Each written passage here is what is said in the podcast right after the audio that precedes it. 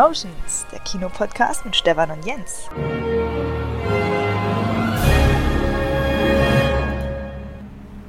Jens. Stefan.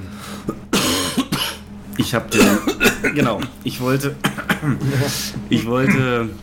das schon mal von Anfang an klarstellen, liebe Hörer. Das ist die kranke Folge, vielleicht auch vom Inhalt, aber auf jeden Fall von unserem Zustand her. Ironischerweise hat Jens und mich uns beide hat es getroffen, was Erkältung und grippaler Infekt und Corona und so weiter angeht. In unterschiedlich langen und schwierigen Ausprägungen, aber wir sind gerade noch in den Nachwirkungen. Also wir müssen noch beide so ein bisschen Wunden lecken, so ganz 100% auf dem Dampfer sind wir noch nicht.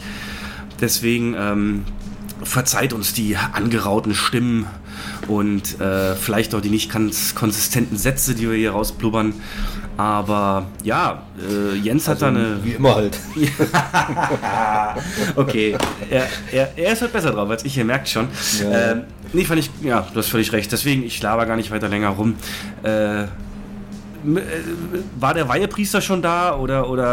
Ganz kurz... Du bist, also man kann aber sagen schon, ich habe es gerade so ein bisschen spaßig gesagt, das Schlimmste ist durch, über den Berg bist du und du hattest aber 2 Wochen, ne? Hast du dich richtig gequält, war das so? Naja, so richtig gequält, 3 Tage und dann Nachwirkungen. Die sind jetzt immer noch nicht ganz weg, aber geht schon, ich will nicht rumjammern. Ist alles noch den erträglichen Rahmen. Ach, es ist doch kein Jammern, es ist wieder so ein Bild, so ein Druck der Gesellschaft, der uns aufgezwungen wird, einfach wenn man krank ist, das nicht zu jammern. Das hat doch nichts mit Jammern zu tun. Pass auf deinen Körper auf. Du hast nur den. Das wird auch deine Frau dann sehr danken. Von daher, darf ich sagen, was du hattest? Also, hast du ja schon, ja klar. Du bist jetzt offiziell in der Statistik. Ich bin nicht in der Statistik. Ich glaube nicht, dass ich in der Statistik, ich weiß es nicht. Also erfasste Corona-Infektion, meine ich. Ja, aber... In die Statistik geht die doch, glaube ich, nur rein mit einem PCR-Test. Den gab es bei mir nicht. Ah, okay. Na, du hast dann selbst und dann gab es die Krankschreibung. Okay. Ja, genau. Okay, ja. Auf jeden Fall ganz klassisch alles, was ihr gehört habt über Corona. So ziemlich alles. Ne, mit Schüttelfrost und so weiter hat ihn erwischt. Und dann eben das langsam wieder rankommen. Ja, und ich habe, glaube ich, also ich hatte kein Corona. Denke ich mir, ich teste mich zwar auch, aber Jens sagte mir eben, als es bei ihm alles losging, war 2-3 Tage auch erstmal alles negativ. Ich hatte jetzt die letzten 2 Tage nämlich, war ich von jetzt auf gleich, lag ich flach. Also vor 2 Tagen am Morgen, ca. 11 Uhr, auf einmal wurde ich müde, auf einmal wurde mir kalt, auf einmal hatte ich Gliederschmerzen und nur noch ins Bett. Da bis abends gelegen und nächsten Tag dann entsprechend, also das war mein freier Tag. Und dann am Mittwoch gleich früh gemerkt, das ist auf keinen Fall noch schon ausreichend, dass ich wieder auf Arbeit kann, dann mich krank gemeldet und wieder den ganzen Tag nur im Bett verbracht, so richtig schon so lange gelegen, dass meine Wirbelsäule weht hat vom vielen Liegen, so, es ist so viel und immer so der Wechsel so von aufs Handy geguckt und Position gewechselt und aufs Handy geguckt und versucht zu schlafen, Podcast gehört. Ja, und heute ist der erste Tag, heute Morgen mal schnell geduscht. Und da konnte ich mich aber auch relativ normal wieder bewegen, Kopfschmerzen waren weg. Jetzt ist mir nur noch ein bisschen kalt. Kann natürlich auch einfach am Wetter liegen, ne? Wir haben ja unser Heizen noch nicht wieder eingestellt oder angestellt. Aber ja, das war mal ein Erlebnis, so komplett außer Gefecht zu sein. Wahnsinn. Also wünsche mir keinem. Daumen gedrückt, dass es bei einem Strich bleibt. Sag ich. Ja, also... Morgen müsste es ja dann endgültig klar sein, ne? Ich habe ja dann Dienstagmorgen, Mittwochmorgen, Donnerstagmorgen und dann Freitag. Ich werde schon die nächsten 2-3 Tage nochmal checken. Nein, schon aus Respekt vor den Kollegen, logisch. Ja, genau. Und jetzt würde man ja denken, dass wir besonders viele Filme und Serien nachgeholt haben, wenn wir sowas haben und da mal in Anführungszeichen Zeit hatten, aber das ist gar nicht so. Ihr seht es auch schon bei der Podcast-Folgenbild, da ist relativ wenig bei Filme, Serien an Bildern. Denn irgendwie, so richtig, was hast du gesagt? Man hat irgendwie so auf gar nichts Lust. Also auch nicht auf wirklich sich in Film einlassen oder Serie, ne? Nee, also bei mir ist es so, dass ich mich auch gar nicht konzentrieren konnte auf irgendwas Bestimmtes und dann lieber Sachen geguckt habe, die ich schon kenne. wo man nebenbei auch mal die Augen zumachen kann und wo es nicht schlimm ist, wenn man mal wegpennt. Ja. Aber, naja. Das ist ganz schwierig, so eine Serie zu finden, finde ich. Das sprichst du was an. Denn es muss eine Serie sein, die nicht auf einmal durch irgendeine Rückblende, Einblendung oder sonst was super laut wird. Und das ist immer so eine Kunst. Du brauchst eigentlich eine, die immer auf demselben Lautstärkeniveau läuft. Weißt du, selbst bei Stromberg oder so in Serien, wo viel geredet wird, hast du da auch mal eine Kaffeetasse, die kaputt geht oder mal geschrien wird, und das holt mich dann tatsächlich aber aus dem Schlaf raus, weil du bist ja dann eh so ein bisschen, ja, du lachst, kennst du es nicht, wenn du müde wirst? Ja, ja, klar, du musst der Geräuschpegel muss so sein wie leiser Straßenlärm, sage ich immer. Ja, ja. So wie so ein offenes Fenster und... Ah, perfekt beschrieben. Ja, ja. Aber es darf halt auch nicht so sein, dass du es so leise machen musst und dann den Dialog nicht mehr verstehst, weil dann bringt es alles nichts. Und da gibt es, glaube ich, keine so extrem perfekte Serie für, ne? Weil alles, was sonst sehr langsam und ruhig ist, hat auch meist Schießereien drin, so zumindest das, was ich jetzt gucke. Aber kommen wir vielleicht nachher zu, wir konnten uns da mehr oder weniger auf eine einigen. Aber ohne uns abgesprochen zu haben. Tatsächlich. Ach komm, scheiße. Also jetzt ganz kurz. King of Queens Revival ist ja bei Amazon Prime mit drin. Die App war da und das war so eine Serie, die erfüllt es doch halbwegs gut. Da gibt es jetzt keine Actionsequenzen und keine komplette Ausreißer von der Lautstärke. Von daher, egal wann man wegnickt und wieder reinkommt, aufwacht, das hast immer... Ja, das ist auch nicht schlimm, wenn man mal eine Folge nicht guckt und überspringt und... Perfekt zum Einblenden. Ja, es ist nur erschreckend. Ich habe ja, das ist ja eine Serie aus Ende der 90er ging die los bis 2007. Es ist schon erschreckend, also erschreckend für mich zu sehen. Ich habe die Augen geguckt, als ich entsprechend viel, viel jünger war, wie sehr ich mich jetzt wiedererkenne, ne? So in manchen Thematiken, so was Beziehung angeht und was für Themen die da eben aufmachen. Ja, ja, die ist aus dem Leben gegriffen, völlig überspitzt, aber... Ja. Das ist wirklich, deswegen ist sie auch zeitlos. Ja. Du kannst auch, das ist auch nicht schlimm, mal eine Folge 2, 3, 4 oder 5 Mal zu sehen. Macht immer noch Spaß. Ja, ein paar Dinge habe ich jetzt gelesen, also ich will jetzt nicht politisch machen, aber also am Ende der Staffeln soll Duck wohl so richtig Arschloch-Duck werden, aber soweit habe ich jetzt gar nicht geschaut. Aber ist auch nicht so schlimm, es war, ja... Ähnlich wie Two and a Half Men, die Charlie Sheen-Staffeln, war halt ein Produkt seiner Zeit und irgendwie konnte man sich halt drüber freuen. Also, wer krank ist und was zum Wegdösen braucht, King of Queens. Genau. Ja. Ich weiß auch nicht so richtig, wo ich es her habe, denn ich vermute, ich hatte was verschleppt und das ist jetzt einfach durchgebrochen. Und zwar war Ende August, war der Geburtstag meiner Schwester, da war ich dann zu Besuch. Und die hatte eine Hawaii-Party gemacht, natürlich am einzigen Augustwochenende, wo es mega geschüttet hat und geregnet und kalt war. Das war dann draußen in der Garage, aber mit einer selbstgebauten Cocktailbar, wo alle Zutaten standen und an der Wand die Rezepte für die Cocktails. Und natürlich, je später es wurde, desto ungenauer waren die Mischungsverhältnisse und das war einfach echt heftig. Und da hatte ich also den Kater meines Lebens als eines, aber irgendwie hatte ich auch dann irgendwie schon die ganze Zeit... Also das Gefühl, dass ich was ausbrüte, aber irgendwie dann doch nicht und hin und her. Und dann, ich glaube, jetzt durch das Kinofest-Wochenende mit den 2x 12 Stunden Arbeit mehr oder weniger, kann es sein, dass es einfach dann Cut und einfach dann zu viel wurde. Aber egal, es ist ja keine Schwäche. Ne? Denkt dran, wir schämen uns nicht für krank sein. No. Genau. Deswegen, die Folge heute wird auch nicht die längste und wir kommen relativ straight zu den Themen an sich und was los war. Eins möchte ich noch kurz erwähnen. Unser Kinostandort wollte ich dich noch updaten, der war letztens Treffpunkt für ein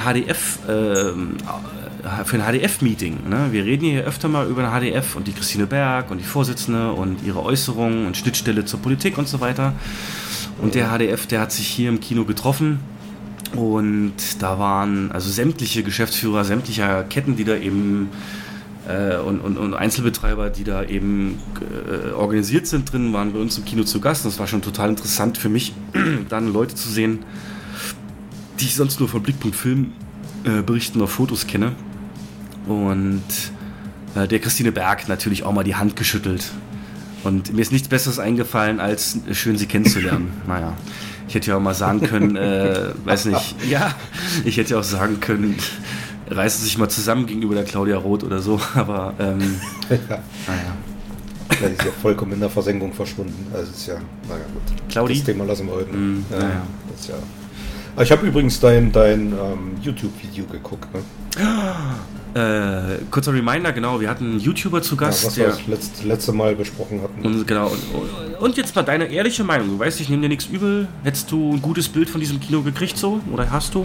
Also ich fand das Video sehr professionell gemacht. Also ich kenne den ja auch so ein bisschen, den YouTube-Kanal. Es gibt ja eigentlich nur 3 große. In Deutschland? Ja, dann Movie-Piloten und Filmstarts.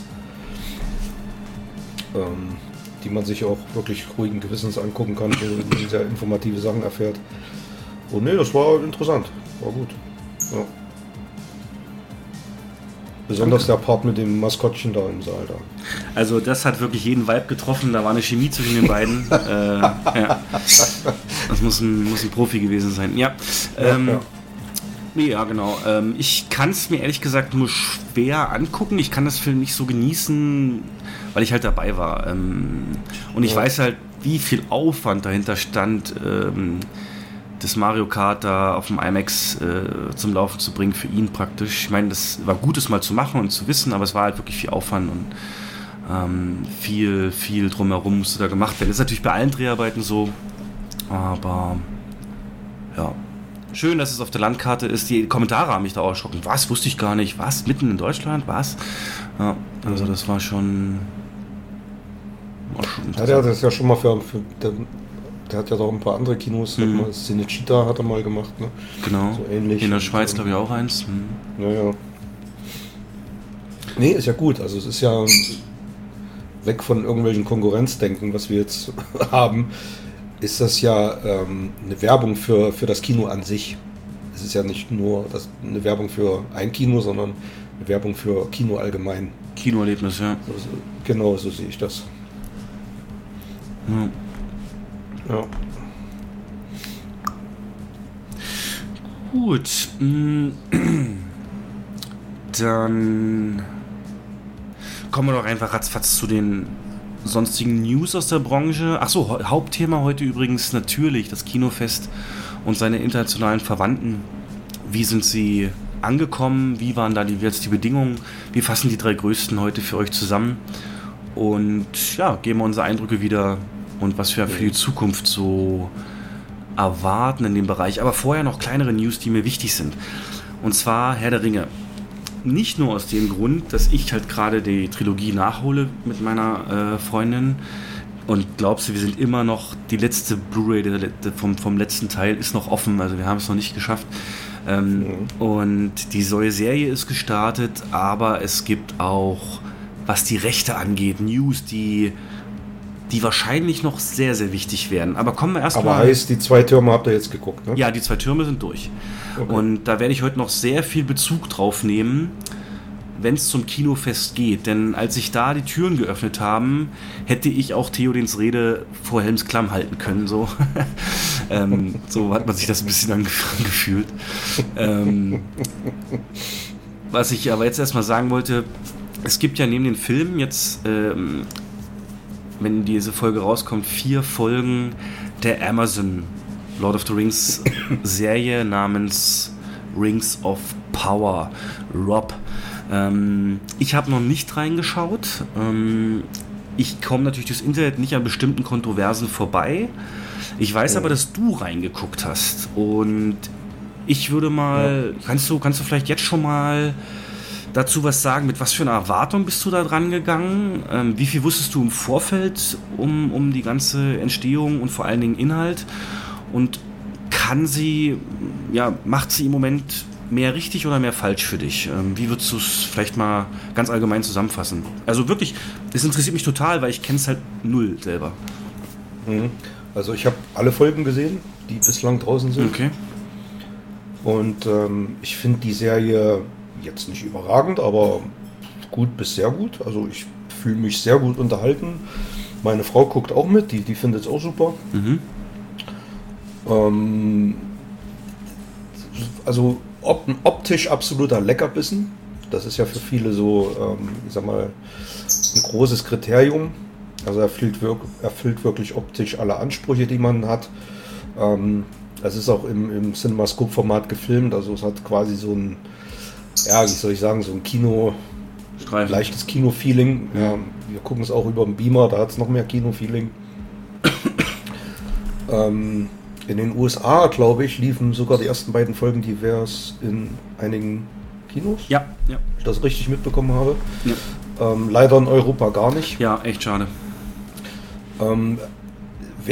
Also aus meiner Sicht wäre das ein Riesenerfolg gewesen, wenn man das hier auch gemacht hätte. Da verstehe ich auch weder Amazon, noch verstehe ich die einzelnen Kinobetreiber, Kinounternehmer, dass man sich da nicht mal zusammensetzt und da Möglichkeiten auslotet. Dasselbe gilt für House of the Dragon. Das ist ja quasi dasselbe in Grün. Die konkurrieren ja quasi miteinander momentan. Na, habe ich jetzt gehört, eigentlich nicht, weil eine kommt doch immer freitags und eine sonntags. Also jeder, den es interessiert. Ja, aber stimmt, aber es sind so die beiden großen Fantasy-Serien, die momentan um die Gunst der Zuschauer buhlen.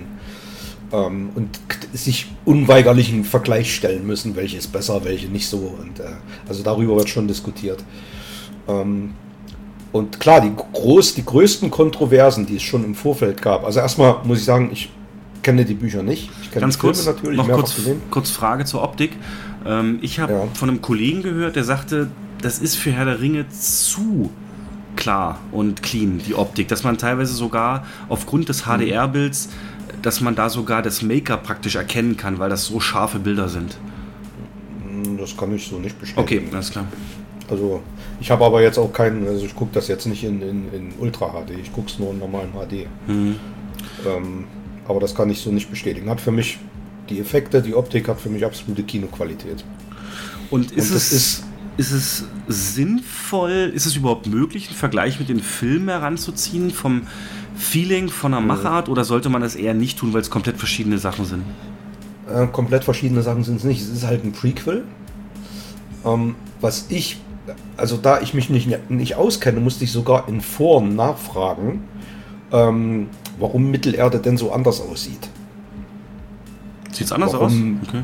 Ja, warum gibt es keinen Gondor, warum gibt es keinen Rohan, und warum gibt es kein Auenland und. Das wusste ich alles gar nicht. Ich dachte jetzt, es ist ein Prequel, ja, aber nee, das spielt halt im sogenannten zweiten Zeitalter. Das ist mehrere tausend Jahre vor den Geschehnissen aus den Filmen.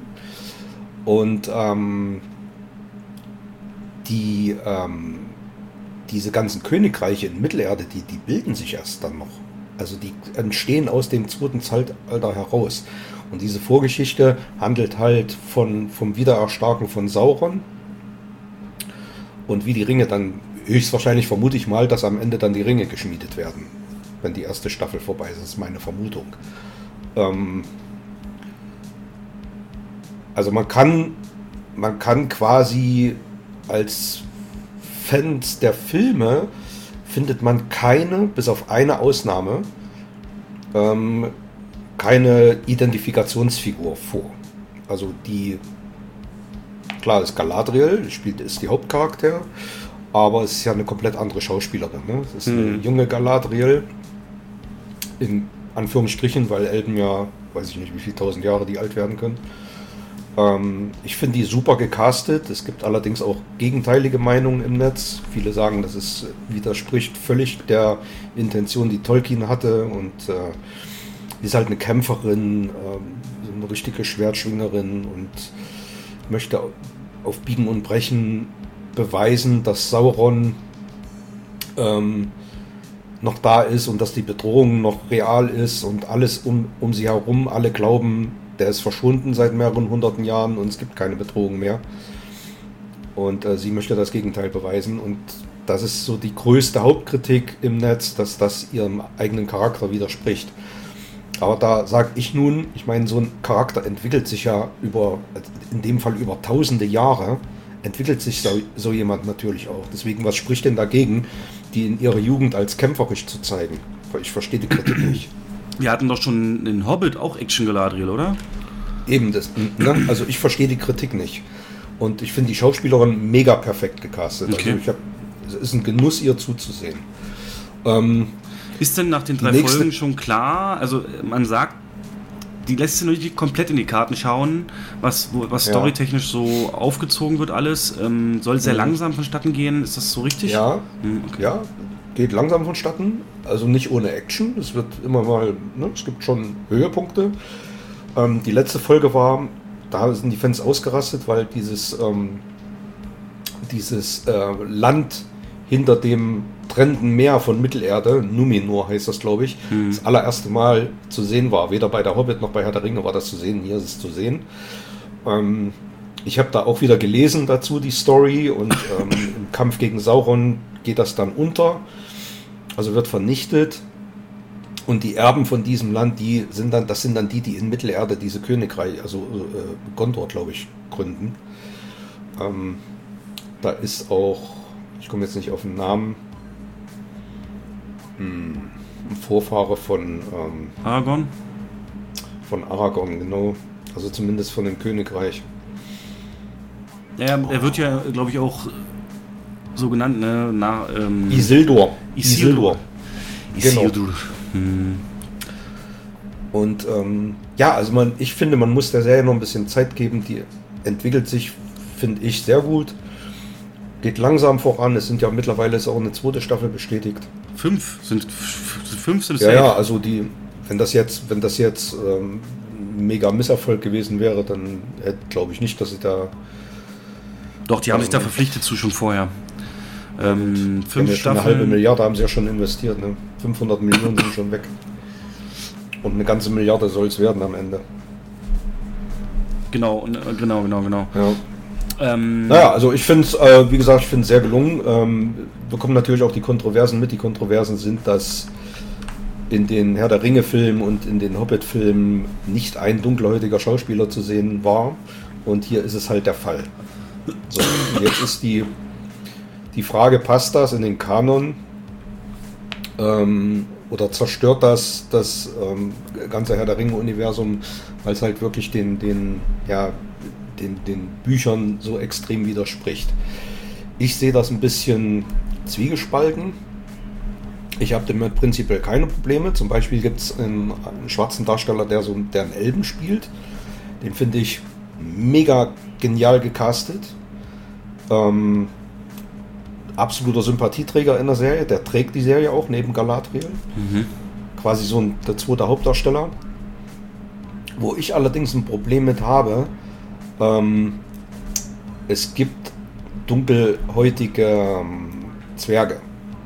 Also die Frau vom Zwergenkönig ist dunkelhäutig und das macht für mich, am Anfang war es mir eigentlich egal. Dann habe ich aber mal so einige Kommentare darüber gelesen. Da sind wirklich viele auch sachliche Kommentare dabei, die sagen, das ist halt mega unlogisch, weil die Zwerge unter Tage leben und da kann es keine dunkelhäutigen Zwerge geben. Also die haben nie Sonnenlicht gesehen. Wie soll sich da dunkelhäutige Zwerge entwickelt haben über den Lauf der Jahrhunderte, Jahrtausende? Das macht also keinen Sinn und Tolkien hat es auch anders beschrieben. Und dann hätte man, meines Erachtens nach, den Mut haben müssen, so wie Tolkien das auch in seinen Büchern geschrieben hat, dass die Frauen bei den Zwergen auch Bärte haben. Das macht man halt nicht. Das hat man so ein bisschen angedeutet. Aber das und das ist auch so ein Teil der Kritik, die ich nachvollziehen kann, dass es nicht Kanon-like ist. Dass es der Geist der Bücher widerspricht. Das kann ich durchaus nachvollziehen.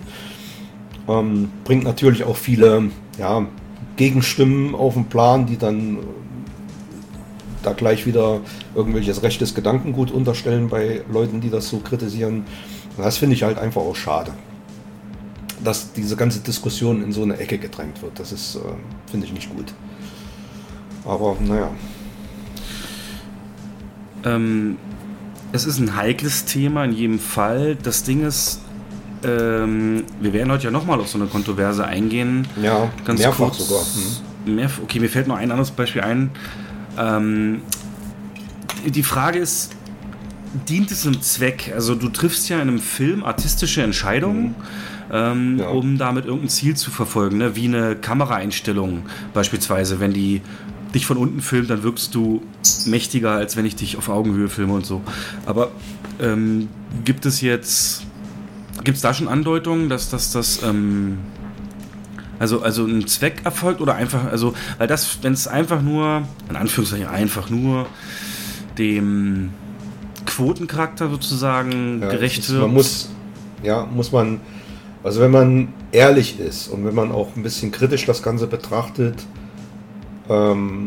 muss man sagen, dass hier eine Quote erfüllt wird. Das ist leider so. Und das ist teilweise auch ein bisschen mit dem Holzhammer und das ist genau das, was mich stört. Wie gesagt, der Elb, toller Charakter, super gecastet. Ob der eine dunkle Hautfarbe hat oder nicht, ist mir scheißegal. Der Charakter ist richtig gut geschrieben. Der hat auch eine quasi unerfüllte Liebesbeziehung zu einer Menschenfrau. Oh. Und das ist wirklich top. Also, aber was halt wirklich ins Auge springt, dass in jedem, überall ist, also es gibt bei den Waldleuten, die quasi wie Hobbits sind, ne? Auch so kleine Fellfüße nennen die sich. Mhm. Die leben wie Hobbits, haben nur nicht solche festgebauten Hütten, sondern die wandern immer von Ort zu Ort. Da gibt es einen schwarzen Charakter. So, dann gibt es bei den Elben einen schwarzen Charakter. Dann gibt es bei den Menschen einen schwarzen Charakter. Dann gibt es bei den Zwergen einen schwarzen Charakter. Und das ist Quote. Das muss man schon klipp und klar so sagen. Das ist einfach bei jedem Gleiches und unabhängig von der Biologie oder eben Entstehung. Unabhängig. Das ist ja auch das, was was die Fans am meisten kritisieren. Das ist quasi wie so eine politische Erziehungsmaßnahme gedeutet wird. Und ein bisschen ist da leider dran. Macht die Serie jetzt nicht schlechter oder besser. Wie gesagt, es lenkt, das ist genau das. Das ist genau der treffende Punkt. Es lenkt ab. Diese ganze Diskussion darüber, jedes Mal, wenn ich die schwarze Zwergenfrau sehe, denke ich an die Diskussion darüber und kann das gar nicht mehr genießen. Kann die Szene in dem Moment gar nicht mehr genießen, sondern muss immer hinterfragen, warum ist das jetzt so? Ja. Gut, es sind wie gesagt ein paar Staffeln, vielleicht wird man noch drauf eingehen. Ist denn die schwarze Zwergenfrau zumindest ein interessanter Charakter und schauspielert sie gut? Ja, die schauspielert gut, ist ein interessanter Charakter, okay. Aber das ist... zu viel drumherum. Das, was die Fans halt vorwerfen, dass es unlogisch ist. No. Und da muss ich leider mitgehen. Also, das ist halt so. Genau, also wir, wie gesagt, wenn man konsequent wäre, dann hätte man nicht nur Black People damit einbinden müssen, dann hätte man auch Asiaten damit reinnehmen müssen und so weiter und so fort. Ne? Aber so konsequent ist man dann auch wieder nicht. Also, es ist... Die Kritik, die teilweise unberechtigt, weil es ist eine Fantasy-Serie. Genau. Aber sie ist dahingehend berechtigt, dass trotzdem innerhalb so eines Universums gewisse Logiken gelten müssen. Das ist ja bei Star Wars und so ist es ja genau das Gleiche. Und wenn Dinge einfach nur gemacht werden, um Quoten zu erfüllen und um politisch korrekt zu sein, dann wird es problematisch. Ja, also dann ist es zum Selbstzweck und das finde ich nicht gut. Die Gefahr scheint noch nicht zu bestehen laut deiner Schilderung, da der Charakter scheinbar was zur Story beiträgt und da entsprechend auch guten Job macht. Von daher, wir werten das hier auch nicht, aber ganz klar, wir sagen nur, es schmälert in dem Fall sogar den Guckgenuss, weil das immer wie eine Wolke über dem Charakter steht und... Weil man sich mit der Diskussion... Also wie gesagt, ich habe damit selber nicht das Problem. Man beschäftigt sich halt nur mit der Diskussion und das schmälert den Guckgenuss. Das ist das Traurige da dabei. Gerade in der Fantasy-Welt, wo man sich eigentlich total drin verlieren will, ne? So eine Realwelt-Diskussion die ganze Zeit im Kopf ist dann echt nervig. Total nervig. Genau. Ja.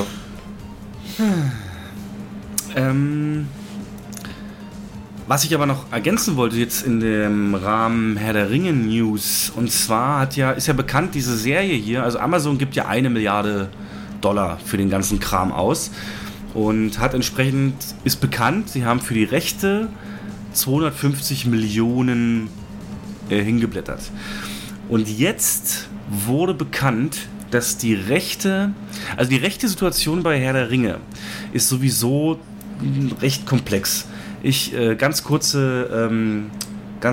mal drauf eingegangen. Du hast einmal die Middle-earth Enterprises, MEE. Das ist eine private Firma, die Rechte hat für Herr der Ringe, alle 3 Teile und The Hobbit. Und dann gibt es das Tolkien Estate. Das Tolkien Estate, wie der Name schon sagt, direkt dann noch mit Tolkien verwoben und seinen Nachfahren. Die haben alles andere. Der hat ja noch weitere Bücher geschrieben, das Silmarillion, unfertige Geschichten, noch weitere Ausführungen zur Geschichte von Mittelerde und so weiter. Das Silmarillion ist ja Rings of Power. Dürfte nicht sein, teilweise, nee. Zumindest, ja. Echt? Auch teilweise, glaube ich, ja. Nee, also rein... Aber wie gesagt, ich kenne mich da nicht so aus. Also. Wenn ich es richtig recherchiert habe, beziehen die sich bei Rings of Power... Die dürfen ja alles verwenden, was im Herr der Ringe und der Hobbit drinsteht. Und die sagen, wir beziehen uns ganz stark auf den Anhang. Und zwar nach dem Roman kommen irgendwie ganz viele Seiten, wo nochmal einzeln so bestimmte Sachen erklärt werden. Ne? Da steht dann so eine Gottheit und da steht eine kurze Beschreibung, was mit der war und warum die wichtig ist oder eben so weiter. Also die kompletten Herr der Ringe Appendixes, die Anhänge, auch bei der Hobbit. Und auf Basis dessen können sie die Vorgängergeschichte eben auch machen. Die haben aber für Silmarillion, glaube ich, nicht die Rechte. Jetzt ist es aber so, jetzt kam die Meldung, die Embracer Group, die wird dir so nicht sagen, es ist ein schwedisches Mediengroßunternehmen, das hat für $750 Millionen die Film-, Videospiel-, Brettspiel-, Merchandise-, Themenpark- und Theaterproduktionsrechte zu allem von Herr der Ringe, alle 3 Bände und der Hobbit bekommen. Für $750 Millionen. Wie gesagt, das haben die gekauft von Middle-earth Enterprises. Und Amazon hat für 250 Millionen beim Tolkien Estate eingekauft. Denn, wenn du meiner Auflistung gerade aufmerksam gelauscht hast, es waren da nicht TV-Serien dabei. Denn das wiederum, und das ist halt das Komplexe, ne? TV-Serien liegen bei Tolkien Estate, Filme, Videospiele, Brettspiele, Merchandise, Themenpark und Theater liegen bei Middle-earth Enterprises. Das heißt, Amazon hat woanders eingekauft die Rechte als jetzt Embracer Group. Die Embracer Group, für alle, die es gar nichts sagen, wie gesagt, schwedischer Konzern, und die sind hauptsächlich bekannt über THQ Nordic. THQ Nordic ist ein ganz, ganz aufstrebender Spiele-Publisher, Videospiel-Publisher. Die haben in den letzten Jahren wahnsinnig viele Studios gekauft und Rechte gekauft. Zuletzt erst die Rechte an Deus Ex, Tomb Raider von Eidos und so weiter. Die Rechte zu Borderlands gehören denen. Und ja, die haben dann auch eine Pressemitteilung rausgegeben. Achso, noch vielleicht als Randinfo. Die Herr der Ringe-Rechte werden in 20 Jahren Public Domain. Das heißt, in 20 Jahren sind die offiziell gemeinfrei und können nicht mehr geschützt werden. Das heißt, so eine Rechte verlieren natürlich auch an Wert mit jedem Jahr. Vor allem, es dauert ja auch Jahre, dann was zu produzieren. Warum in 20 Jahren? Der Tod des Autors plus 70 Jahre ist so die Regel, und das kommt rechnerisch auf 2043. Von daher... Weißt du, was dann passiert? Was? Dann wird der Asylum Herr der Ringe Filme rausballern. Oh nein. Wunderbar, wenn es die noch gibt. Nicht mal mit einem schlechten Namen, sondern also können den echten verwenden. Ja. Auf jeden Fall haben die eine Pressemitteilung rausgegeben und es ist offiziell bestätigt, dass Embracer die Möglichkeiten eines Lord of the Rings Cinematic Universe auslotet. Das heißt, wir könnten vor einer Phase stehen, in dem ein Gandalf-Solo-Film, ein Legolas-Solo-Film und alles Mögliche kommt nach Marvel-Vorbild. die das halt... Das wäre jetzt meine Frage gewesen, oder was heißt, das wäre jetzt meine Vermutung gewesen, dass wir... Ja, ist das Frevel oder sagst du... Also wenn der 750 Millionen Euro ausgibt, das ist ja wie Disney damals Marvel gekauft hat oder Star Wars, ne? Ja. Also Lucasfilm zumindest. Das machen die ja nicht, weil sie dann eine neue Blu-ray Edition auf den Markt bringen wollen, sondern das machen sie, weil sie das Ding als Cash-Cow betrachten. Und das ist hier ja scheinbar genau das Gleiche. Also, ja. Also hier habt ihr das zuerst gehört und seid gewarnt, wir stehen möglicherweise vor einem Lothar Cinematic Universe. Ich möchte noch erwähnen, ich habe ja, was du jetzt alles gerade in der Serie erlebst, es gab mal ein Spiel, das hieß Shadow of Mordor, habe ich geliebt. Das war so ein Spiel, wo du eigentlich ein Wachmann warst vor den Toren Mordors und dann in so einem Hinterhalt gelangst bist und dann so, aber gerade vor deinem Tod noch so in die Halbgeisterwelt du gerettet wirst und dann so als Mensch, Schrägstrich Geist, kannst du mal zwischen den Welten wechseln, so wie Nazgul, dann da Missionen in Mordor erfüllst und das ist ziemlich cool gewesen. Und da gab es sehr krasse Zwischensequenzen, denn der Typ, der dich da gerettet hat vor deinem Tod, war Celebrimbor, der müsste in der aktuellen Rings of Power auch eine Rolle spielen. Das ist der Schmied, der die Ringe am Ende dann auch herrscht. Der war schon einmal zu sehen, ja. Genau. Und du kannst ja mal, wenn du wieder mal krank bist, YouTube, Zwischensequenz oder Cutscenes, Shadow of Mordor eingeben. Das hat so viel Style. Also das ist ja auch eine Kritik, die ich gehört habe. Die Elben sind alle viel zu hässlich. Und so kantige Gesichter, so weißt du, wenn du das mit Herr der Ringe vergleichst. Aber... Ja, Celebrimbor sagt mir deswegen auch was und deswegen kenne ich auch die Geschichte, wie Sauron noch in Elbenform eben die Leute verführt, die dann das zu machen. Ich weiß noch genau, wie er den ersten Ring übergibt und dann so feine Gift ruft. War eine geile Zwischensequenz. Aber gut, das zu Herr der Ringe. Da wird uns also die nächsten Jahre sicherlich noch viel erwarten. Und die Serie hole ich, glaube ich, nach, wenn 5 Folgen da sind, damit es sich lohnt, einmal lange dran zu bleiben. Mhm. Genau. 8 Folgen sind es, glaube ich. Die erste Staffel. Genau. Und wie gesagt, 5 Staffeln bestätigt und deswegen, wenn du die Sicherheit hast, dass 5 Staffeln kommen, kannst du die Story auch entsprechend so gut planen. Ja. Dann in Other News, ganz kurz nur, die zweitgrößte Kinokette der Welt, Cineworld, hat nach Chapter 11 Bankruptcy, also Insolvenz, angemeldet in den USA. Ja, es sieht also immer noch nicht so gut aus um die Branche. Chapter 11 heißt aber, das ist ein Schutzschirm, in den Unternehmen gehen kann, wenn man der Meinung ist, dass das Unternehmen in seiner Summe mehr wert ist als seine Einzelteile und dann eben versucht, nochmal Mietverträge nachzuverhandeln und so weiter, um das wieder profitabel zu machen. Es gibt dann noch Chapter 7. Wenn man das einreicht, dann geht es bloß noch um die Zerschlagung und bestgewinnbringsten Verkauf von allen Einzelpositionen. Aber hier ist es Chapter 11, dass man jetzt zum Beispiel ein Kino, was nicht profitabel ist, weil sie noch auf dem Mietvertrag sitzen von vor 10 Jahren, der viel zu teuer ist, der könnte jetzt aufgekündigt werden unter dem Schutz und neu verhandelt werden, damit es eben wieder profitabel wird beispielsweise. Mhm. Genau, dann habe ich eine Theorie. Wir sagen ja immer, ne, Filme wie früher, die werden doch gar nicht mehr gemacht, die gibt's doch gar nicht. Und unser aller Liebling, Matt Damon hat dazu ein Interview gegeben und er hat eine ganz eigene Theorie, warum wir jetzt in so einer Welt leben, in der bloß noch wirklich die Eventfilme ins Kino kommen und sonst eigentlich fast gar nicht mehr so Filme hier. Womit ist der groß geworden? Good Will Hunting, ne? So ein Film wie Good Will Hunting, warum sowas eigentlich gar nicht mehr gemacht wird. Kannst du dann mal danach dein Senf dazu abgeben. On the couch on a Friday night, going through the streaming services, cycling through the movies and thinking to themselves, they're not making movies for me anymore.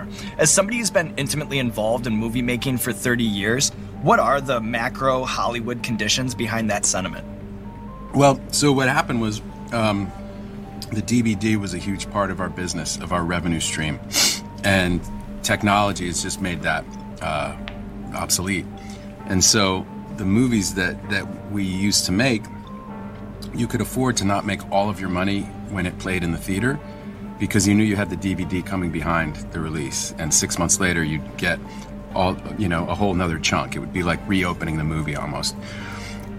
And when that went away, that changed the type of movies that we could make.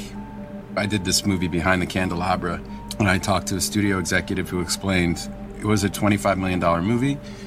I would have to put that much into print and advertising, right, to market it, what we call P&A. So I'd have to put that in P&A. So now I'm in $50 million. I have to split everything I get with the exhibitor, right, the people who own the movie theaters. So I would have to make $100 million before I got into profit. And the idea of making $100 million on a story about like this love affair between these two people, yeah, I love everyone in the movie, but that's suddenly a massive gamble in a way that it wasn't in the 1990s when they were making all those kind of movies, the kind of movies that I loved and the kind of movies that were my bread and butter. Also schiebt es ein bisschen simpel darauf, dass ja, die DVD nicht mehr da ist, um nochmal Einnahmen zu gewährleisten. Hatten wir auch schon mal diskutiert, ich weiß es. Mhm. Und auch du gehst ja da so ein bisschen diesen Punkt mit. Aber ganz alleine wird das doch nicht der Grund sein, wenn du jetzt siehst, Top Gun bricht ja alle Rekorde, ne, beim VOD auswerten. Das kann ja praktisch, gerade Premium VOD kann ja genauso ein Einnahmen. Der läuft im Kino ja immer noch top. Ah, Wahnsinn. Ja, macht man. Mhm. Ja. Es ist kein Flopgun. Hast du den jetzt endlich gesehen? Immer noch nicht, ne. Das wird so peinlich. Wenn du den auf dem Beamer siehst, wirst du jede Sekunde da sitzen und sagen, warum hab ich nicht? Noch läuft er im Kino. Ja. Aber ja, ich kann das schon in Teilen nachvollziehen. Ich merke das ja selber auch. Wann hast du dir das letzte Mal einen aktuellen Film auf Blu-ray gekauft? Nur wenn mich der Film halt schon im Kino umgehauen hat. Also letzte war Dune. Und der nächste wird Top Gun. Ja. Was war's bei dir? Ich merke halt, dass ich glaube Tenet. Bin mir jetzt gar nicht sicher. Gut, den habe ich natürlich auch. Ja. Ich merke das halt, dass ich, wenn ich mir Blu-rays kaufe, das ist quasi zu 95% Retro. Hier zum Beispiel die Neuauflage von Star Trek, der Film, die es erste Mal in HD, die Extended Edition gibt, den Director's Cut und solche Sachen. Und dafür ist Blu-ray halt perfekt, weil die möchte ich im Regal stehen haben. Oh, naja. Ja, er meint natürlich, dass Filme, die dann sofort ins Streaming gehen, da kriegst du halt nur einmal die Kohle von deinem Streamer, der die Rechte kauft. Also ich freue mich zum Beispiel mega, wenn endlich dieses Everything, Everywhere, All at Once irgendwo im Streaming ist. Also das will ich natürlich... Ja, gibt's. Echt? Wo habe ich denn den? Ja, irgendwo ist er sogar kostenlos im Streaming. Nee. Habe ich jetzt gesehen. Ja, doch. Irgendwo ist er mit inklusive. Okay, gucke ich es mir gleich nochmal an. Wahrscheinlich irgendwas Exotisches. Den wollte ich jetzt auch... Nee, nichts Exotisches. So viel habe ich gar nicht. War das nicht sogar auch bei Amazon? Naja, Leute, das recherchieren wir jetzt live. Wer stream.s, immer noch die Seite dafür. Das Tastengeklacker schneide ich nicht raus. Everything. Ich habe es letztens irgendwo gesehen. Na klar, bei Amazon. Aber Prime Video ist keine Flatrate. Da kannst du leihen. Für 5,99. Nein, der ist irgendwo inklusive. Also bei Prime Video nicht. Das sehe ich ja gerade vor mir. Ich hab's doch irgendwo, habe ich es doch gesehen. Flatrate ist überall ausgegraut. Und der Seite, die ist immer aktuell. Moment.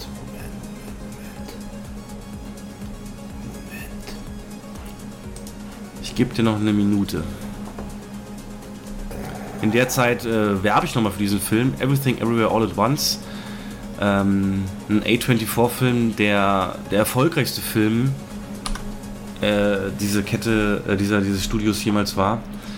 Und in allen Belangen die Erwartungen erfüllt hat und vor allem das Special Effects Team, glaube ich, aus 4 oder 6 Leuten besteht.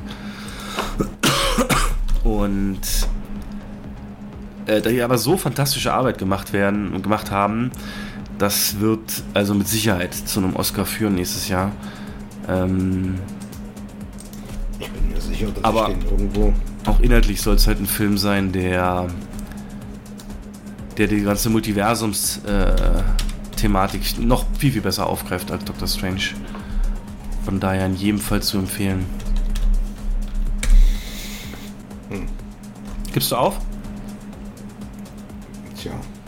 Also pass auf, ich gebe für einen Moment gebe ich auf, aber ich bin mir relativ sicher, dass ich es irgendwo bei einem meiner Anbieter gesehen habe. Okay, wenn du es noch rausfindest, dann reich's bitte nach. Aber dann für einen Moment gebe ich auf, weil ich stimme dir zu, das ist hier überall ausgekraut.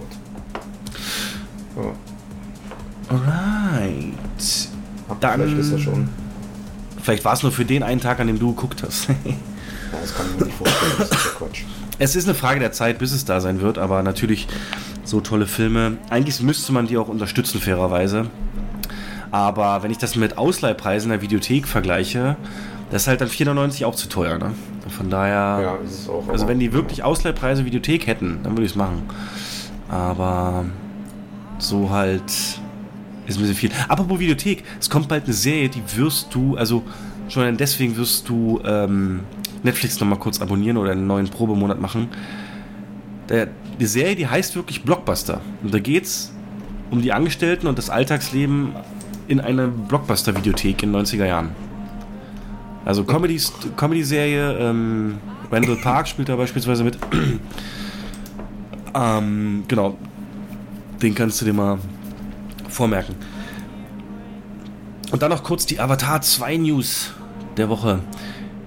Die China Film Group hat Ausschnitte gezeigt bekommen von diesem Film. Also mehr Bewegtbild sind denen jetzt bekannt als uns. Wir haben ja nur ein bisschen Teaser bis jetzt. Und dort wurden Grüße von James Cameron reingeschnitten. Der war dann da drin und hat gesagt, danke in Mandarin und hat noch ergänzt, mit dem ersten Avatar haben wir die Grenzen der großen Leinwand getestet und erweitert. Und mit dem neuen Avatar werden wir diese Grenzen noch mehr erweitern. Also spielt genau auf den Hype dort an und jetzt munkelt man, also allein in China wird er 1 Milliarde in Dollar umgerechnet. Also kann das mit den 3 Milliarden weltweit easy hinkommen. Ne? Allein der Re-Release von Avatar 1 hat da jetzt schon wieder 58 Millionen gemacht. Die sind so heiß auf den Film. Nee. Nächste Woche ist es soweit. Bei uns, ja. Ja. Gut. Und zwar reden wir im Hauptthema jetzt über das Kinofest. Und zwar nicht nur das in Deutschland, das jetzt am Wochenende 10. 11. September stattgefunden hat, sondern auch über den praktisch Urvater dieser Art Event im Kino, der Kinobranche, nämlich Fête du Cinéma aus Frankreich, aber auch eine Premiere in UK und US, der National Cinema Day. 3 auf den ersten Blick sehr gleiche Konzepte, aber doch sehr unterschiedliche Ausprägungen mit sehr unterschiedlichen Ergebnissen. Und natürlich interessiert uns da Deutschland ganz besonders. Und wir wollen euch mal hier so einen kleinen Überblick verschaffen, wie sieht es international aus und was hat Deutschland jetzt bei seinem ersten Kinofest denn geschafft und wie war es vor Ort. So vor Ort Eindrücke kann leider nur ich liefern, weil Jens zu Hause gechillt hat. Weiß ich, das hörst du nicht gerne. Aber du hast natürlich sicherlich von außen was mitbekommen oder auch in deinem Umfeld. Denn mich interessiert natürlich besonders, wie hast du überhaupt in deinem Umkreis was wahrgenommen? War das bekannt und so weiter? Das ist ja auch ein Thema, wie bekannt war das alles? Und genau, wir ordnen das mal für euch ein. Damit wir eine Benchmark haben, also etwas, an dem wir uns orientieren können, nehmen wir als erstes Frankreich. Die Fête du Cinéma, seit 10, 15, 20 Jahren etabliertes jährliches Event, das ja auch nichts anderes bedeutet als Kinofest und das in Frankreich in diesem Jahr vom 3. bis 6. Juli stattgefunden hat, also ganze 4 Tage. Und dort gab es den Standard-Eintrittspreis für alle Filme, alle Plätze, alle Zeiten, alle Formate von 4 €. Also das erstmal so die Rahmenbedingungen. Und vom Ergebnis her, es hat 3,2 Millionen Tickets verkauft in diesem Zeitraum. 3,2 Millionen Tickets. Das ist ein Wert, der nur knapp unter den Zahlen von 2019 lag. Da hatten sie 3,42, aber rund 10% über dem Schnitt der Jahre 2015 bis 2019. Also eine ordentliche Wiederbelebung dieses Festes, als es dann eben wieder möglich war.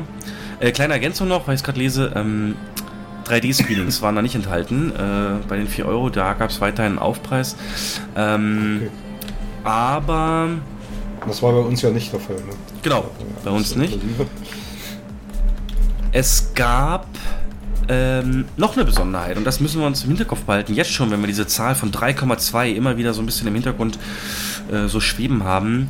Das war natürlich ein ganz anderer Startzeitraum für Filme. Also ich glaube, Minions ist da sogar gestartet. Ja doch, Minions ist da direkt an dem Wochenende gestartet, Minions 2. Und ich glaube, Thor: Love and Thunder lief da auch noch nicht so lange. Und generell war natürlich ein ganz anderes Portfolio. Top Gun war natürlich noch aktueller und neuer. Und entsprechend hatten die mit Sicherheit natürlich davon profitiert, dass sie in so einem Zeitraum das gemacht haben, wo es auch anständige Neustarts gab. Aber das muss man jetzt einfach mal so als Benchmark eben sehen. 3,2 Millionen Tickets an 4 Tagen mit dem Preis von 4 €. Dann gab es zum ersten Mal den National Cinema Day. Der hat stattgefunden in USA, also Nordamerika, USA und Kanada und auch auf der anderen Seite vom Atlantik, nämlich im Vereinigten Königreich. Das war am 3. September und zwar nur ein Tag. Teilgenommen haben 3000 Kinos an der Aktion. Der Preis $3 pro Film. Also nochmal einer weniger, jetzt Euro, Dollar mal Umrechnungskurs weggelassen, als in Frankreich, $3.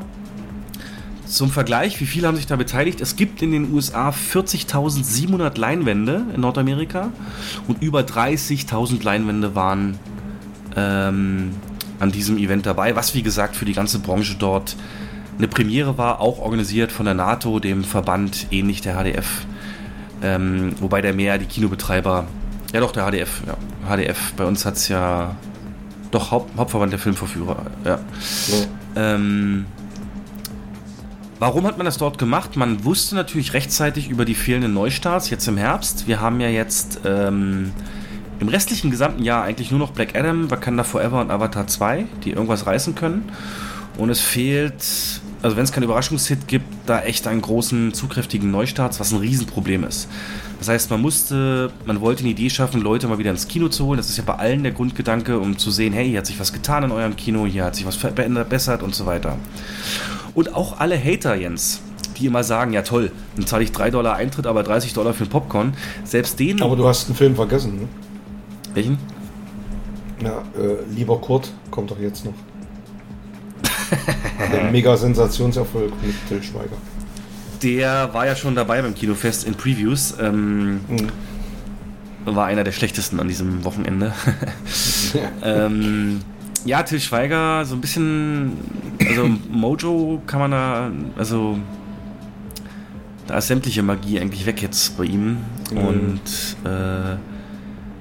ja, da sind wir doch schon wieder bei den Themen, die wir schon so oft hatten, auch, was ich jetzt mitgekriegt habe, die deutsche Oscar-Nominierung. Was wird zu den Oscars geschickt?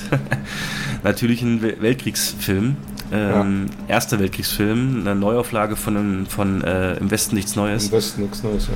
Soll natürlich geil sein, also die Kritiken sind schon stark, muss man gucken, aber es ist natürlich auch, ja, sichere Bank immer.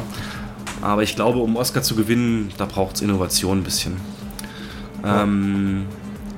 Naja, aber grundsätzlich, gut, man kann jetzt streiten, manche sagen, Halloween Ends könnte nochmal so ein kleiner Lichtblick sein, aber das ist alles nicht so relevant, dass es irgendwie Personalplanung über den Haufen wirft, wie vor 2 Jahren, als der S-Kapitel 2 Start war, ne, der so mitten im Herbst auf einmal da war und komplett alles auf links gezogen hat. Auf jeden Fall wollte ich sagen, dieses Angebot wurde von vielen Ketten auch unterstützt mit besonderen Popcorn angeboten, Popcorn-Softdrink-Kombos für $5 beispielsweise. Also da wurde schon auch im Concession-Bereich viel gemacht, dass da eben für unter $10 ein vollständiger Kinobesuch möglich ist. Und Trommelwirbel, das Ergebnis von diesem einen Tag waren 8,1 Millionen Gäste in Nordamerika und 1,46 Millionen Gäste im Vereinigten Königreich. Ja. Also mal im Hinterkopf behalten, Frankreich 4 Tage mit 3,2 und ein Tag in UK für 1,46 gut und Nordamerika 8,1 und natürlich das beste Wochenende des Jahres. Und alle Top 10 Titel waren sogenannte Holdovers, also Filme, die schon da waren. Top Gun Maverick, DC League of Super Pets, Bullet Train, Spider-Man, No Way Home, The Invitation, Beast, Minions, Rise of Gru, Thor: Love and Thunder, Dragon Ball und einzig, wenn man so will, neu Steven Spielbergs Neuauflage oder IMAX-Release von Der Weiße Hai. Ja, aber das ist mal eine Hausnummer, 8,1 Millionen für $3, richtig, richtig stark. Und ja, jetzt gab es, wie gesagt, noch Deutschland. Und Deutschland hat gesagt, wir machen erstmal ein komplett eigenes Datum. Wir machen nicht einen Tag, wir machen nicht 4 Tage, wir machen 2 Tage. Und zwar, wie gesagt, am 10. und 11. September. Wir waren ja der ersten Podcast, die das Datum hier auch bekannt gegeben haben vor einigen Folgen.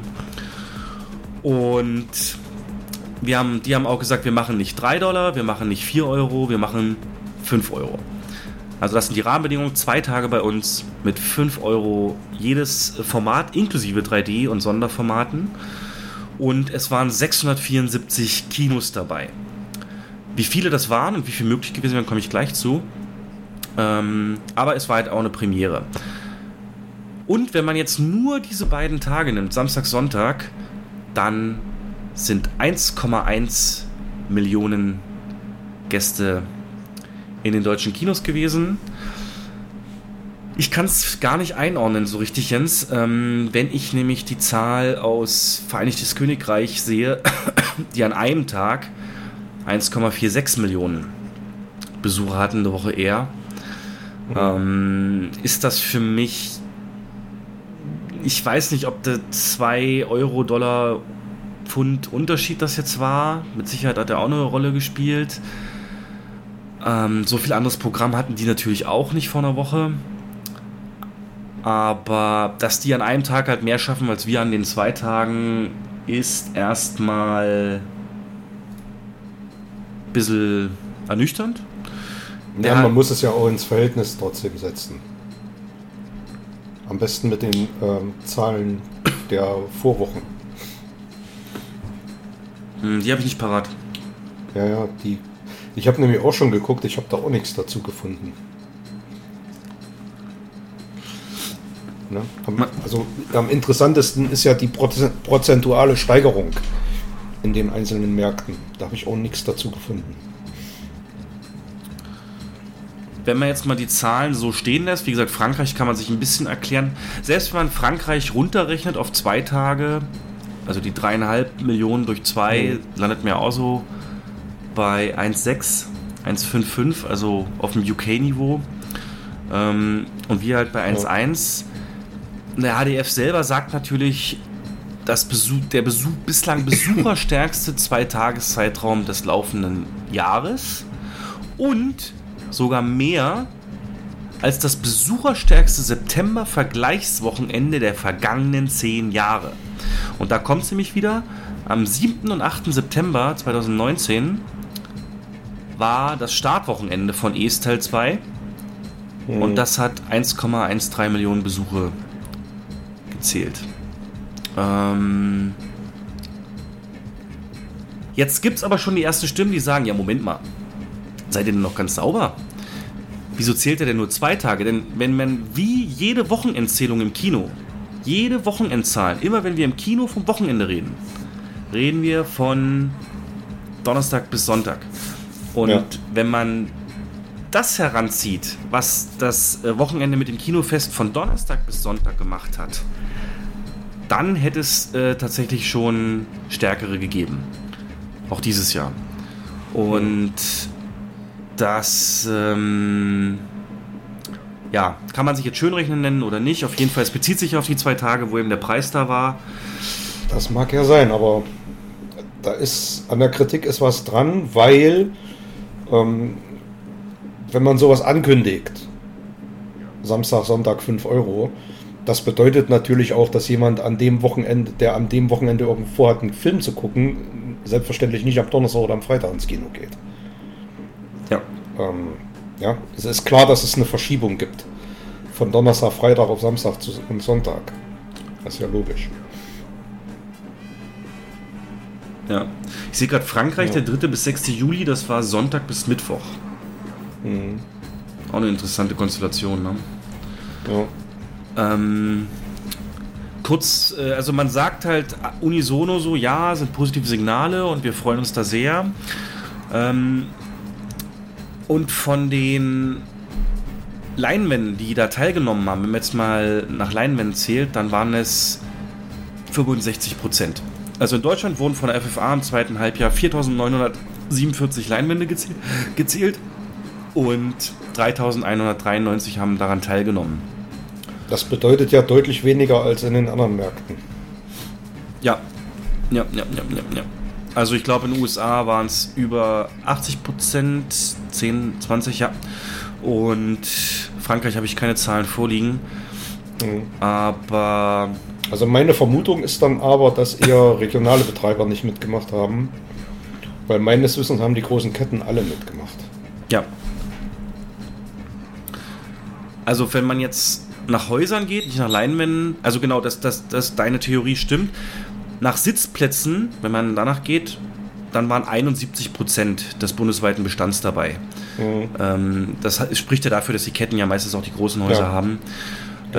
Aber rein von Häusern, also es gibt in Deutschland gezählt jetzt im zweiten Halbjahr 1743 Abspielstätten, wie das hier genannt wird in der Statistik. Ja. Und wie gesagt, 685 haben letztendlich teilgenommen. Hm. Und da sind natürlich mit Sicherheit etliche damit 1-2 Seelen dabei, die das nicht gemacht haben. Ja, klar. Jetzt ist die Frage, da wird hier auch gesagt, was bedeutet das für die Außenwirkung dieser gemeinsam von allen 3 Kinoverbänden sowie den beiden Verleiherverbänden getragenen Aktionen angeht. War das noch Vorsicht? War das noch Preis? Also das ist wieder so, ne, Deutschland, wir könnten so viel schaffen, aber ich kenne keine, hast du irgendwas gehört, so gerüchtetechnisch, was da so Argumente sein könnten, da nicht teilzunehmen? Oder... was da so gesagt wird, weshalb man das nicht machen sollte? Ich könnte mir vorstellen, dass bei einzelnen Betreibern schon der Blick auf die Konkurrenzsituation da eine Rolle spielt. Wenn ich im Umkreis als Einzelbetreiber im Umkreis von 50 Kilometern kein anderes Kino habe, dann mag das ein Grund sein, da nicht dran teilzunehmen, weil warum soll ich dann quasi Preisdumping betreiben? Ja.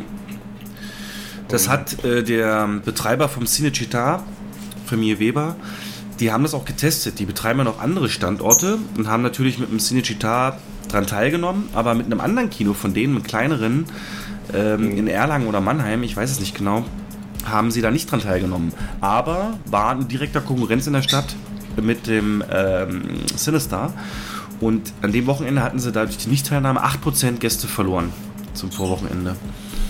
Und ja, das kann man natürlich sehen. Naja, die Frage ist halt, ob der Umsatzverlust größer ist als der Gästeverlust, also in Relation gesetzt. Also wenn sie jetzt daran teilgenommen hätten und hätten nichts verloren, haben aber dann vielleicht 20 oder 30% weniger Umsatz. Mhm. Das ist ja immer so eine Rechnung, die dann aufgemacht wird. Aber es ist ja... Psst. Ach, die Hörer kennen's. Ja, die sind gerade aufgewacht. Das ist halt schwer zu beziffern, weil man es nicht messen kann, wie es gewesen wäre. Ja. Naja, hätte Fahrradkette, ne? Genau. Ja, ich hatte ja damals, als ich die Besucherplanung gemacht habe für unser Haus, für dieses Wochenende, ich nutze ja weiterhin die Tabelle, die ich damals erstellt habe und die relativ akkurat auch arbeitet. Und da hatte ich überlegt, okay, Frankreich, 3 Millionen. Da bin ich von der Hälfte bei uns ausgegangen, 1,5. Und habe dann gesagt, naja, vielleicht zu optimistisch, ich gehe auf 1,25. Also intern hatte ich mit 1,25 Millionen Gästen am Kinofest gerechnet. Habe das dann runtergerechnet auf die Tagesverteilung und bin da eben zu Besuchererwartungen an Samstag und Sonntag gekommen. Und ich kann zumindest für unser Haus sagen, die wurden noch bei Weitem übertroffen. Das kann natürlich jetzt einen Grund haben, dass das wirklich ein besonderes Haus hat und jetzt erst den Push hatte durch dieses Video und so weiter. Aber wir waren höchst zufrieden und bei uns war es von der Kapazität her auch so, dass gar nicht mehr viel gegangen wäre. Also es gab 2, 3 Sachen, das ist ja, glaube ich, auch recht bekannt. Wir hatten zum Beispiel eine Vorpremiere eines Films namens Rimini. Der lief schon in der Sneak und auch super schlecht bewertet dort, aber der hatte wahrscheinlich dann festgebuchte Slots, ich weiß es nicht. Und der war wirklich, also nicht mal zum Drittel saßen da Leute drin am Sonntag 17 Uhr und den Saal hätten wir so dringend gebraucht, eigentlich noch für was anderes, war alles andere. Also Minions war bis auf den letzten Platz voll, also wirklich ausverkauft Sonntag. Dann hatten wir Orphan: First Kill, der Orphan-Nachfolger.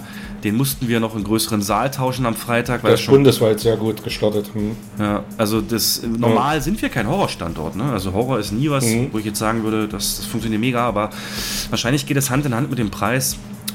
Aber von der Kapazität her, wie gesagt, so viel mehr möglich ist da gar nicht gewesen. Ich hätte mir natürlich noch wenigstens eine mehr verkaufte Karte bei Star Trek Zorn des Khan Wiederaufführung gewünscht. Sei ruhig. Ich habe Jens das geschickt, dass ob er da drin war und dass das bei uns Zorn des Khan zum 40-jährigen Jubiläum gab es eine Remastered Wiederaufführung und das haben wir Sonntag einmalig gezeigt. Und Jens wusste das davon nicht und naja, dann hat er es leider verpasst. Ich habe auch wirklich an dem Moment, wo wir geschrieben haben, versucht, das reinzukriegen in die neue Planung, aber es ging nicht mehr. Na, ich hätte ja auch gar nicht gekonnt, ich durfte ja nicht raus. Stimmt, da war ja noch was. Das war ja das Verrückte. Aber es war lustig. Das ist ja bundesweit, der ist bei uns auch gelaufen. Also nicht bei uns im Standort, aber in ausgewählten Standorten. Hat halt keinen breiten Einsatz, das ist wirklich nur in größeren Kinos gelaufen und das wäre zum Beispiel, dann verstehe ich den Verleih halt auch nicht bei so einem Film. Also da kann man auch, den kann man doch durchaus mal in mehreren Einzeleinsätzen breit verleihen, oder? Ich weiß nicht, welche Kriterien die hatten. Ja, aber in so einer Woche, wo wirklich nichts weiter groß startet, wo man das Kinofest hat, ja, und wir hätten es so dringend gebraucht, ne? Also wenn wir Starts gehabt hätten wie in Frankreich, dann wäre das ja nochmal was ganz anderes geworden. Ja. Und Jaws lief ja auch, der hatte ja auch mal Wiederaufführung. Oh, das waren auch Wahnsinnszahlen, ja, im IMAX. E.T. auch, nicht ganz so geil, aber auch einer der besten Filme in der Nachmittagsschiene. Ja, und natürlich Top Gun dann jedes Mal. Bester Film bei uns am Wochenende war tatsächlich Bullet Train, ne? Der hat sich nochmal hochgekämpft. Denk mal an die ersten 2 Wochen nach dem ersten Lockdown, als wir Episode 5 gezeigt haben in UV. Weißt du es noch? Episode 5? Echt? Nee. Star Wars. Klar, Imperium schlägt zurück. Ach so, Imperium schlägt zurück. Ja. Mhm. Ja, und das funktioniert. Also wenn man sowas mal... Das funktioniert. Eigentlich natürlich nichts anderes groß, aber... Da haben wir hier ja... Also Neustarts hast du keine vernünftigen gehabt. Du musst halt immer abwägen. Die Konkurrenzkette in der Stadt, wo ich bin, die haben zum Beispiel Herr der Ringe alle 3 Teile gezeigt. Ne? Ja. Ist geil für den Preis und so, aber die blockieren sich halt auch für 11 Stunden im Saal. Und ja, gut, wenn sie Kapazität haben, das ist immer so eine Sache. Ja. Das ist natürlich gerade, Herr der Ringe ist natürlich gerade ein bisschen im Gespräch durch die Serie. Aber ich finde, eine Herr der Ringe-Platzierung macht zum Jahresende hin viel mehr Sinn. November, Dezember. Ja. Ja. Na gut, aber das ist auch eins der größten Feedbacks, dass halt die Starttermin oder die zur Verfügung stellen von Filmen, dass das zu zaghaft alles gemacht wurde. Ja. Und da hätte man viel mehr noch rausholen können. Das war aber alles viel zu zaghaft und vorsichtig. Ja. Aber wie gesagt, für unser Haus kann ich nur sagen, fantastisch und es war ein Stress pur. Als die Türen aufgingen, dachte ich nur... Gott, mir kann das Blutbad!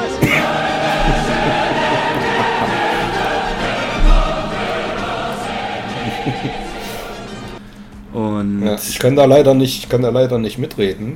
Ich habe es nur vom Hören sagen mitbekommen, aber ich war... Also ich habe sowas noch nie erlebt. Die Haupt ging praktisch in die Spät über, ne? Weil wir waren an der Gastro und wo wir dachten, so, jetzt müsste die Haupt doch mal vorbei sein, ging die Spät los, weil wir so lange da halt gemacht haben und rausgegeben haben und das natürlich auch so ins Herd hatten. Anders geht's ja auch gar nicht. Ja. Dann waren natürlich alle Kinos aufgerufen, so eigene Dinge noch drumherum zu machen. Und wir haben uns entschieden, wir haben in den Verkauf, auch auf der Website, haben wir Trailer- und Techniktouren eingebaut. Das heißt, man konnte sich zu Slots zwischen den Filmen, hat man da, wo es gepasst hat und mehr als 20 Minuten nach der Aufräumzeit noch war, haben wir zum Beispiel IMAX, 4DX oder ScreenX Technik-Trailer-Touren gemacht, wo man dann sich an dem Saal getroffen hat, auch natürlich für keine Kosten. Und dann ging es in den Saal rein und dann hat einer von uns was erzählt zu dem Saal, ein bisschen Infos, Trivia. Und dann haben wir so eine Playlist an Trailern abgespielt, wo aber auch wirklich das Neueste dabei war. Also Dead Reckoning bei 4DX, Avatar bei IMAX und Der Weiße Hai natürlich da auch und so weiter. Und eine große Führung, wo man wirklich eine Dreiviertelstunde gleich zur Hausöffnung um 10 Uhr, wo es in alle Bereiche reinging. Und wir haben sogar eine Popcorn-Tour uns nicht nehmen lassen, wo man sich buchen konnte, mal Popcorn-Produktion sich anzuschauen. Das wurde richtig gut angenommen. Also wir mussten es natürlich irgendwann sperren. Das kenne ich auch alles. Das haben wir früher auch alles gemacht, ja. Und genau.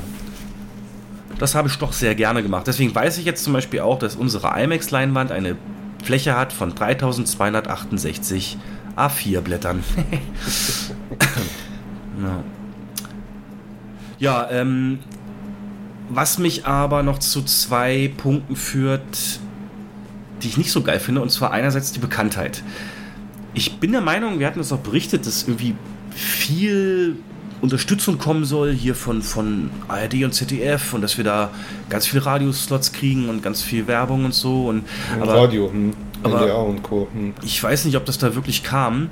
Ich habe hier nur auf dem Reddit, wo ich immer rumhänge, wurde vor 6 Tagen, also kurz vor dem Fest, ein Thema eingereicht. Das Kinofest am Wochenende kommt, 5 € jeder Film, so, ne? Und es hat überhaupt keine Traktion gewonnen, dieses Thema. Also 80 Hochwählungen, also man kann, wenn einem das gefällt, ein Thema hochwählen. Und so richtige Top-Themen haben halt so 1000, 2000 Hochwählungen. Das steht hier bei 80. Und die ersten 10 Kommentare gehen darum, wie geil Dune war und dass das eine Kinolethargie die Leute rausgeholt hat und so weiter. Und der erste richtige Beitrag zum Kinofest kommt dann ultra weit unten. Hier 12 Punkte. Ist das wirklich an mir vorbeigegangen? Ich lese das gerade zum ersten Mal. Mann, hätte ich das nur vorher gewusst. So schnell Pläne fürs Wochenende umplanen, läuft leider nicht. Echt schade. Beim nächsten Mal gerne. Oder hier schreibt einer, finde ich super, denn ich liebe einen guten Kinobesuch. Nur gibt es wirklich keinen Film, der mir zusagt, bis auf Orphan: First Kill. Das ist genau das Problem, ja. Marvel interessiert mich null, Nope habe ich gesehen, fand ich gut, ist aber kein Horror. Bullet Train habe ich vor 2 Wochen schon geschaut. Und dann bleiben nur so eine Art Til Schweiger-Filme und Kinderfilme. Ja. Oder hier, ich gehe sehr gerne ins Kino, aber von der Aktion überhaupt nichts mitbekommen. Nun ist mein Wochenende schon verplant. Ja, also Werbung war nicht so, ne? Nee. Also man hat sich ja, es ist ja kein Geheimnis, man hat sich ja bewusst dafür entschieden, das relativ kurzfristig anzukündigen. Und der Grund ist klar, um die Wochenenden davor nicht zu zerschießen. Also wenn jeder weiß, in 2 Wochen komme ich für 5 € ins Kino, geht davor keiner mehr, klar. Aber das offenbart natürlich auch das Problem, dass man bei so einer kurzfristigen Ankündigung halt da keine Sensationszahlen erwarten darf.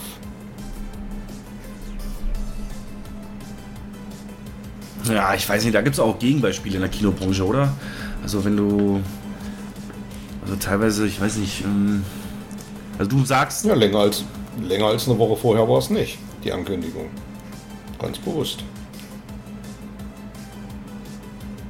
Okay, das, also, aber dann zu halbherzig. Ich meine, ja, aber ich meine, einige Kommentare bestätigen das ja. Ne? Ich habe davon nichts mitbekommen und. Also wenn man das ein bisschen mit größerem zeitlichen Vorlauf vermarktet hätte. Allerdings, ich stimme dir zu. Ich persönlich, ich habe wirklich nur auf Facebook davon gelesen. Und selbst da muss man schon genau hingucken, was ist.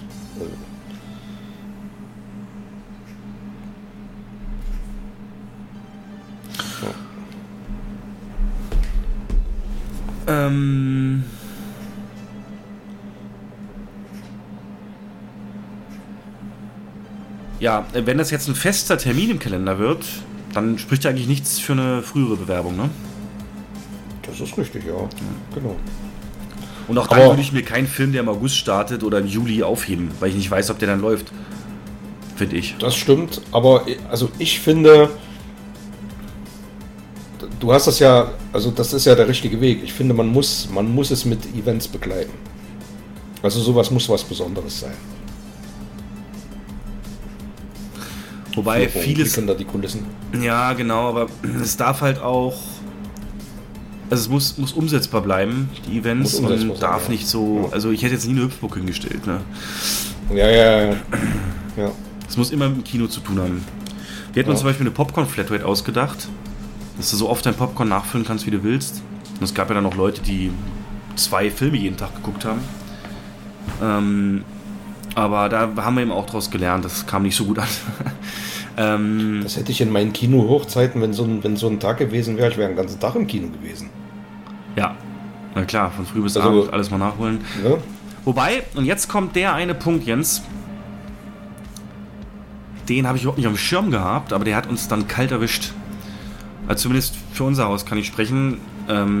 Es ist ja so, dass wir uns eben mit dem Umbau, Renovierung oder alle, die das Robert-Hofmann-Video gesehen haben, können sich da auch ein Bild machen, dass wir uns doch schon sehr im oberen Niveau platzieren und sehr wertig wirken wollen und das auch sind.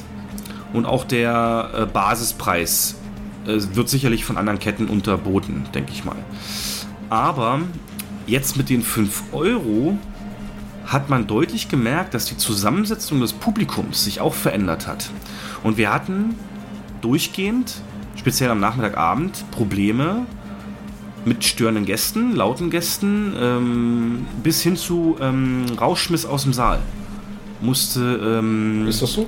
Mussten wir durchziehen, weil teilweise kamen dann Leute raus, hey, da stören so Jugendliche, dann gehen wir hin, ermahnen die, dann kommen die ein zweites Mal raus, zweite Ermahnung, dritte Mal, dann kannst du halt nichts mehr machen beim dritten Mal. Und dann diskutieren die halt rum. Ganz großes Problem war auch, du konntest natürlich nie kontrollieren, den Ein- und Auslass, weil wir 2 Eingänge haben. Einen hinten bei unserer Bar, der integrierten, und einen ganz normal am Innenhof. Tatsächlich unbefugter Zugang ist durchaus möglich gewesen, wodurch dann möglicherweise auch Gäste da waren, die da nicht hingehört haben. Aber grundsätzlich war es halt das Problem des Benehmens. Also wirklich auch Klientel, so Jogginghosenfraktionen nenne ich es mal, die du sonst nicht in diesem Kino hast. Na? Und das kann ich mir vorstellen, kann dann auch zu einem negativen, also klar, vielen Gästen wird klar sein, für 5€ ist das halt so und da muss man mit sowas rechnen, aber das ist ja immer so ein... Ja, eigentlich nicht. Eigentlich muss der Preis davon unabhängig sein. Ne? Das kann nicht das Argument sein, es ist günstiger, deswegen ist es ein geschmälerter Genuss. Das kann nicht sein. Aber du hast recht, es ist schade, es versaut das Image. Also was ich sagen will, natürlich, also wir haben ja viel gelernt aus diesen 2 Tagen und den nächsten Dienstplan würde ich wahrscheinlich mit irgendeiner Schicht berücksichtigen, die sowas auch mal checkt. Das war ja auch immer ein Big Thema dann, als wir noch in dem einen Standort waren, und das wird sicherlich dann anders laufen, aber es war erstmal überraschend, weil so haben wir das Thema ja gar nicht, ne? Also so gibt es das überhaupt nicht bei uns. Dieses Thema, und deswegen wart ihr da wahrscheinlich auch gar nicht drauf vorbereitet auf sowas. Ja, denke ich mal, wird auch eine Rolle gespielt haben, weil es einfach nicht auf dem Schirm war. Ja. Aber ich hatte schon so Flashbacks an den alten Standort. Nee, aber das meiste, was da jemand Feedback auch noch kam, also das war ja auch dann, als wir zum Beispiel dann bei dem einen reingegangen sind, das war bei Spider-Man, die haben dann, das war so eine Gruppe, die hat alles kommentiert und das sehr vulgär, ne? Spider-Man hat Kacke gemacht. So eine Art. Und dann sind wir halt dann irgendwie zum 3. Mal rein. Also war deutlich erkennbar, dass die rausfliegen müssen. Und in dem Moment, wo wir da rein sind und zu denen, so rechts und links. Oh Gott sei Dank. Na endlich. Oh super. Boah, das wurde jetzt Zeit. Danke, danke, danke. Weißt du, so komplett die restlichen Leute glücklich gemacht, nur weil wir es so gemacht haben. Ja, aber es ist auch gut, dass es ist auch gut, dass der Rest des Publikums dann merkt, dass was unternommen wird. Hm. Aber insgesamt einfach nur geil, positiver Stress. Einfach durchgehend funktionieren. Kino machen. Ja. Mhm. Schon genial, schon genial. Ja, ich bin gespannt. Ich werde die Berichterstattung da drumherum, da will der HDF ja auch nochmal genau auswerten. Glaubst du, dass es nochmal, dass das jetzt ein festes Datum wird oder zumindest eine feste Institution? Ich denke schon. Wird es natürlich noch schwieriger, weil wir werden ja nicht jedes Jahr so eine Dürre haben an Neustarts. Da werden sich dann auch die Leute drum kloppen, wer was wann wo startet. Deswegen muss es eigentlich recht frühzeitig dann terminiert werden. Mhm. Dann können ja die sagen, nee, wir verschenken unseren Film nicht dafür, können ja den auch dann verlegen. Aber ja, mal kicken. Mhm. Ganz kurz noch als Abschlussinfo. Cineplex, die Kette aus Deutschland, hat direkt an das Kinofest eine Aktion angebunden, eine Flatrate-Aktion. Und zwar kann man für 25 € ein 25-Tage-Ticket ab dem 12. September auch einlösen, ab dem 1. September kaufen. Und das funktioniert so, ab dem ersten Tag, wo ihr es einlöst, kann man 25 Tage lang, so oft wie man will, ins Kino. Ja. Ausgenommen natürlich in dem Fall dann Sonderformate, aber praktisch der späteste Zeitraum dann so 6. Oktober, ne? Dann hast du 25 Tage bis 31. Aber so lange kannst du es dir selbst aussuchen, dass du praktisch ab 6. Oktober, wo ja glaube ich auch noch ein Teil der Ferien drin sind, dann so oft wie du willst ins Kino gehen kannst. Also schon krass. 25 Tage für 25 € und das aber so oft wie man will. Das ist schon... Ja, ist schon fast ein Price-Dumping, aber... Ja, das ist nicht fast, das ist Price-Dumping. Ja. Das Problem bei sowas ist dann halt immer... sind dann halt immer die Zeiträume danach. Dass dann möglicherweise ein Bach runtergeht. Zahlenmäßig. Ja, dann hofft man ja schon auf Wakanda dann, ne? Anfang November. Und so lange ist es ja eine Überbrückung, so ist es ja gedacht. Gut, das war das erste Kinofest. Wir haben darüber berichtet. Da wir alle ein bisschen schwächeln und kränkeln. Beenden wir das an dieser Stelle oder wolltest du noch irgendwas sagen zu dem Thema? Nee. Alles klar. Ja, noch kurz gesehene Filme und Serien. Wie gesagt, wir haben nebenbei so ein bisschen King of Queens reingeschaut. Bei mir noch die andere Serie, The Office. So das englische Stromberg, das Vorbild für Stromberg, aber eben amerikanische Seekultur. Aber diese alles nur nebenbei, keine Must-Sees. Die zwei Türme entsprechend weitergeguckt von der Herr der Ringe Retrospektive, Helms Klamm, episch. Und dann in der letzten Folge ja die Meldung, dass Wolfgang Petersen verstorben ist, und da hat sich dann das erste es nicht sich nehmen lassen, an dem Freitag darauf das Boot in der Extended Director's Cut Edition zu zeigen, was ich mir da angeguckt habe. Habe es leider nicht bis zu Ende geschafft, ging mir dann zu lange. Aber ja, ich wurde mal wieder dran erinnert, was für ein guter Film das ist und wie sehr er das alles einfängt, die Stimmung, wie toll die Schauspieler waren, auch weil sie eben noch keiner kannte, wie viel Charisma da drin steckt, wie toll das Jürgen Prochnow macht. Auch das Making-of habe ich mir dann noch angeguckt. Ja, und das ist... Und das hat echt Weltniveau gehabt. Mit handgemachten Effekten. Das Boot auf dem Bodensee. Mhm. Ja. Und verliehen an Steven Spielberg, weißt du auch, ne? Hm? Verliehen an Steven Spielberg. Das Modell. Nee, weiß ich nicht. Bei Indiana Jones in einem der Teile muss es auch eine U-Boot-Szene geben. Im ersten gibt es eine U-Boot-Szene. Ja, das ist das U-Boot. Das ist das U-Boot. Ja? Okay. Ja, und... Ja, zur selben Zeit gedreht. 81 ist Indiana Jones der erste. Das ist genau dieselbe. Aber interessant, wie viel Fassungen es gibt vom Boot. Ne? Hast du die Serienfassung gesehen? Die habe ich mal gesehen, das ist aber schon lange her. 4-Stunden-Fassung. Laut Petersen ist das ja die wahre Fassung, aber das Making-of sagt, finanziert gekriegt hat er nur eine Serie, ja, aber in Gedanken hat er immer den Film. Und deswegen hat ich er so... Auch, ich habe auf YouTube, habe ich so einen Bericht drüber geguckt jetzt, auch vor 2-3 Wochen. Und ist schon als Kinofilm konzipiert, aber die Langfassung ist seine Wunschfassung. Also es gibt ja da, es gibt die Kinofassung, die stinknormale Kinofassung, dann gibt es den Director's Cut, den das erste jetzt gezeigt hat. Und dann gibt es noch die Serienfassung, die nochmal deutlich länger ist. Hat auch ein anderes Bildformat, sieht man auch. Ja, lässt sich streiten, was halt besser guckbar ist. Also ich finde den Director's Cut schon super, weil der ist straff, hat keine Längen. Naja, was du als Länge bezeichnest, ist ja ein Grund dafür, dass der Autor von dem Buch beim Release so richtig geschimpft hat gegen den Film, weil er sagt, das, was eigentlich das auch ausmacht, so ein U-Boot-Menschleben, ist ja dann auch die vielen Phasen der Langeweile und des Nichtstuns, und die sollen ja da dann... Ist aber auch mit drin, also... Im Director's Cut? Ja, denk mal an das dumme Gequatsche, wo sie da unten sind und sich nach Filzläusen untersuchen lassen und so. Das ist ja für die Handlung selber eigentlich irrelevant, aber zeigt schon, was auf so einem Boot los war. Also es ist schon mega realistisch gemacht. Du warst doch in dem Boot auch drin, ne? In dem Originalset. In dem nicht, nee, glaube ich nicht. Bavaria ja, ich war drin. Ne? Oder wo? Nee, das, ja, in München steht das. Nee, da war ich nicht. Nee. Ich war drin. Bin da durchgelaufen. Sehr imposant, mega. Also. Ja, der Kameramann, der wird ja oft nicht erwähnt, aber der hat es ja auch nach Hollywood dann geschafft und hat ja da auch diese eine lange Sequenz, wo von vorne bis hinten durchs Boot gerannt wird. Ich habe nur gesehen, wie der Kopf ist so komplett in Polstern, ne, falls da doch mal gegen die Tür rennt und so. Oder auch die Szenen...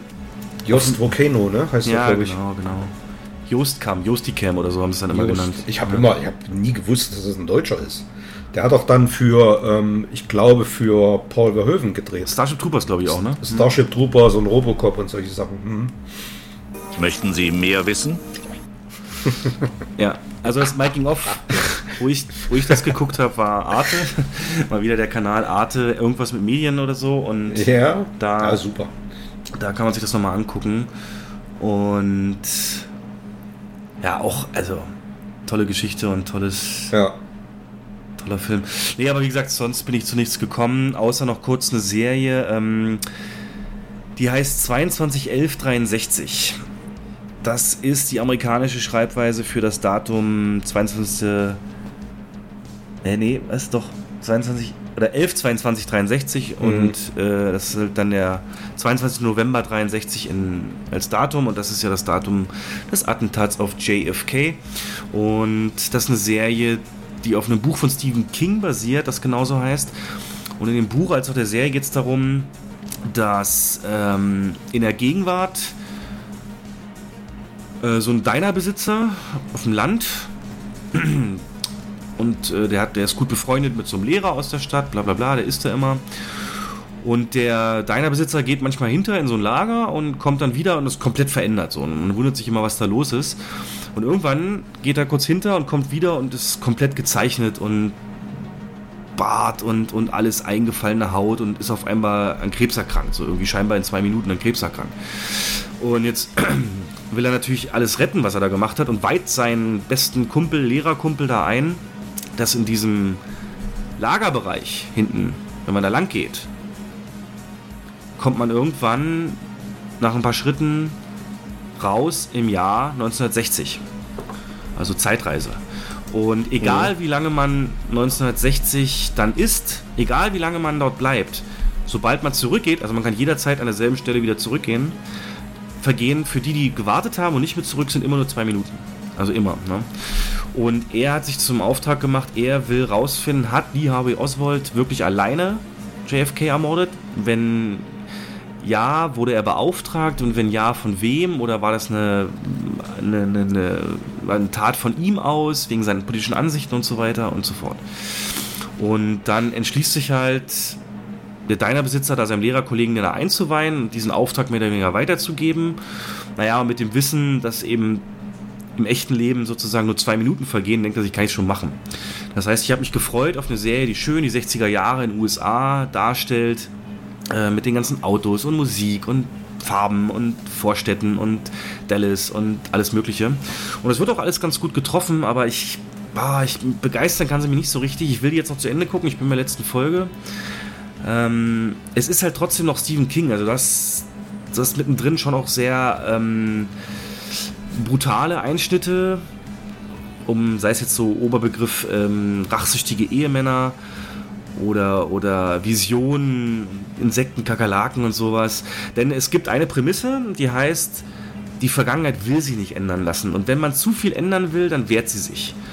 Und das heißt, wenn du zu offensichtlich irgendwas ändern willst, dann passiert halt irgendwas. Und das verhindern soll, dass das passiert.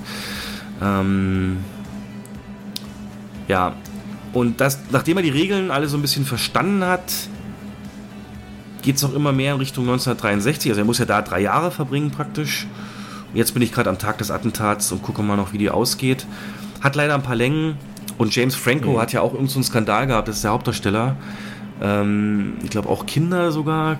Kinderschänder oder was ist das? Franco? Nee. Der ist da auch komplett weg von der Bildfläche, ja. Der hat doch auch einen Skandal gehabt. James Franco, Skandal. Ich guck mal, was bei dem war. Alkohol höchstens, ne? Sexsucht, und zwar hat er 2 ehemalige Schauspielschülerinnen sexuell Fehlverhalten angegangen, musste 2,2 Millionen Strafe zahlen. Ja. Ach ja. Ja, wie gesagt, ein paar Längen, und mir erscheint auch nicht alles logisch, was der an Entscheidungen trifft. Teilweise sagt er, wir müssen uns so und so verhalten, sucht sich dann irgendwann einen Komplizen, den er einweiht, hält sich selber da nicht dran, und ach, das ist alles sehr wild. Hätte deutlich mehr sein können, aber jetzt ziehst du auch noch durch. Aber jetzt keine Must-See-Empfehlung. Okay. Ja. Nee, das war's von mir. Und du hast, glaube ich, noch... Du hast noch zumindest eine andere große Fantasy-Serie. Naja, ich habe auf alle Fälle...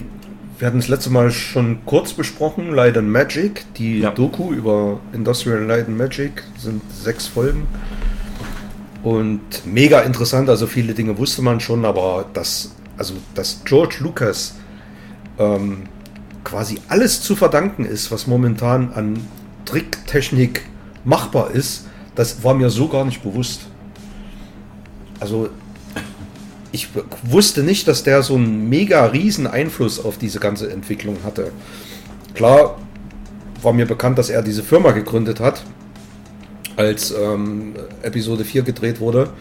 Quasi, weil es zu dem Zeitpunkt keinen einzigen Anbieter für derartige Tricktechnik gab, sondern nur Einzeleffektspezialisten. Aus der Not geboren. Douglas Trumbull, John Dykstra und so. Es war mega interessant, und dann wusste ich auch gar nicht, dass John Dykstra dann kurz danach von ILM verlassen hat und dann für Kampfstern Galactica gearbeitet hat, aber ich wusste nicht, dass er das komplette Star Wars Equipment mitgenommen hat. Das war mir auch neu. Und solche Sachen erfährt man halt in dieser Doku, das ist mega interessant, und dann geht das von Folge zu Folge ins digitale Zeitalter, wie das mit Jurassic Park dann losging, die ganzen Test-Screenings, dieser versucht hatten, und dann die Episode vorher das erste Mal einen digitalen Filmschnitt, dann das Morphing bei Willow, bei Star Trek. Also ich kann das nur jedem interessierten Filmfan empfehlen, sich das mal anzugucken. Mega interessant. Auf Disney Plus. Was sagst du zu den unbearbeiteten Star Wars Einspielern, die mal wieder zu sehen? Ja, weißt du, was ich da am interessantesten finde? Dass die in brillantem HD vorliegen. Mhm. Und das bedeutet ja, dass die unbearbeiteten Star Wars Filme in brillantem HD vorliegen, um es mal salopp zu sagen. Mhm. Also, ja, das ist ja, jeder dachte bislang, die auf Blu-ray rauszubringen, bringt gar nichts, weil die keinen HD-Master haben. Nee, das ist ein Irrglaube. Das zeigt die Serie ja. Vielleicht wird es ja irgendwann mal passieren. Ja, zu Weihnachten wird sich anbieten. Das wäre auf alle Fälle sehr schön. Ja, dann die zweite Fantasy-Serie, die momentan in aller Munde ist, House of the Dragon. mit Folge 2 hat sie auch einen Vorspann, der extrem an Game of Thrones erinnert. Hat ja auch als Überbegriff Game of Thrones. Hat den Original-Score von Game of Thrones, Ramin Djawadi hat den auch wieder geschrieben. Und die Serie begeistert mich. Also von der ersten Folge an bin ich voll drin. Also wirklich richtig genial. Und das Problem, was ich bei Game of Thrones hatte in den ersten Folgen, dass mir die Handlung teilweise so sehr verzettelt war, dass man ihr nicht mehr folgen konnte mit verschiedenen mega vielen Charakteren und die einzelnen Königshäuser und es konzentriert sich hier auf ein Königshaus und auf die ganzen Intrigen, die da jetzt stattfinden. Tricktechnisch wahnsinnig genial auf Kinoniveau, die Drachenszenen und also absolute Empfehlung.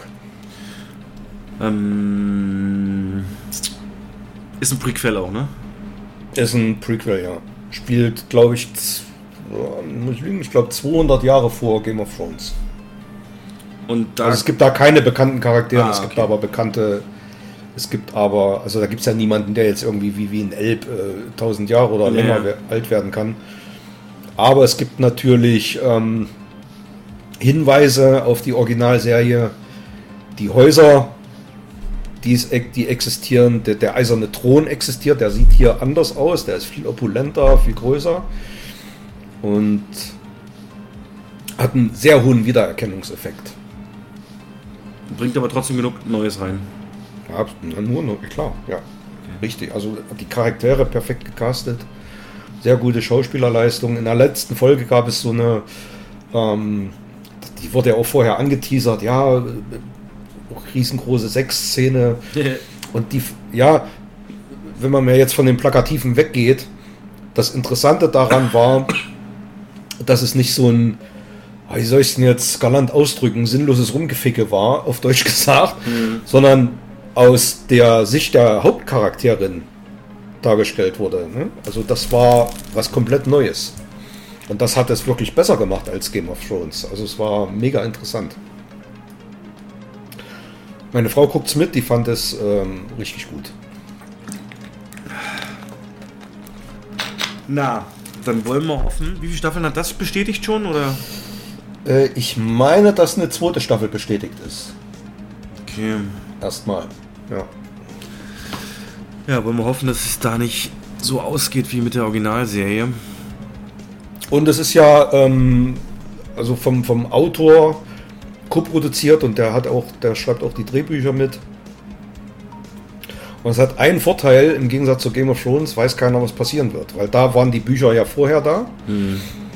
Und da gab es ja immer so einen Zeitlauf zwischen Buch und Serie. Am Ende war, glaube ich, die Serie vor dem Buch sogar, vor den Büchern. Ja, ab dann wurde sie ja schlecht. Und das ist hier nicht der Fall. Also hier ist es quasi ein Drehbuch geschrieben für die Serie und also macht momentan einen sehr guten Eindruck. Hoffentlich bleibt das so. Nice. Dann habe ich noch einen Film gesehen, der richtig mies bewertet wurde. Im Vorfeld hat man sich drauf gefreut und dann die Kritiken waren teilweise verheerend, und zwar Matrix 4. Und ich muss... Hast du den gesehen? Nee. Und ich muss... Aber kannst spoilern, ich habe so gut wie alles drüber gelesen. Ja, ich muss sagen, mir hat er gefallen. Also... ich finde es jetzt kein Überburner, ist jetzt nicht so ein mega Knaller wie der erste Matrix-Film. Das war natürlich absolut innovativ damals. Aber deutlich, deutlich besser, als er schlecht geredet wird. Ich kann die Kritiken teilweise nicht nachvollziehen. Ich habe mich prächtig unterhalten gefühlt. Ich fand die Metaebene genial da eingebunden. Das Einzige, was mir so ein bisschen faden Beigeschmack gebracht hat, war die Tatsache, also es war offensichtlich, dass er in der tiefsten Corona-Pandemie-Zeit entstanden ist. Und zwar siehst du das an einzelnen Szenen, in denen teilweise auf der Straße irgendwie nur 2-3 Leute rumlaufen. Und wenn du da einmal drauf geachtet hast, dann wird das richtig, ne, das zieht sich so durch den ganzen Film teilweise. Das ist richtig auffällig, das ist so leer gefegte Straßen und ja, also da hast du richtig gesehen, die haben nicht so viele Statisten einsetzen können wahrscheinlich, die mussten Tests machen und.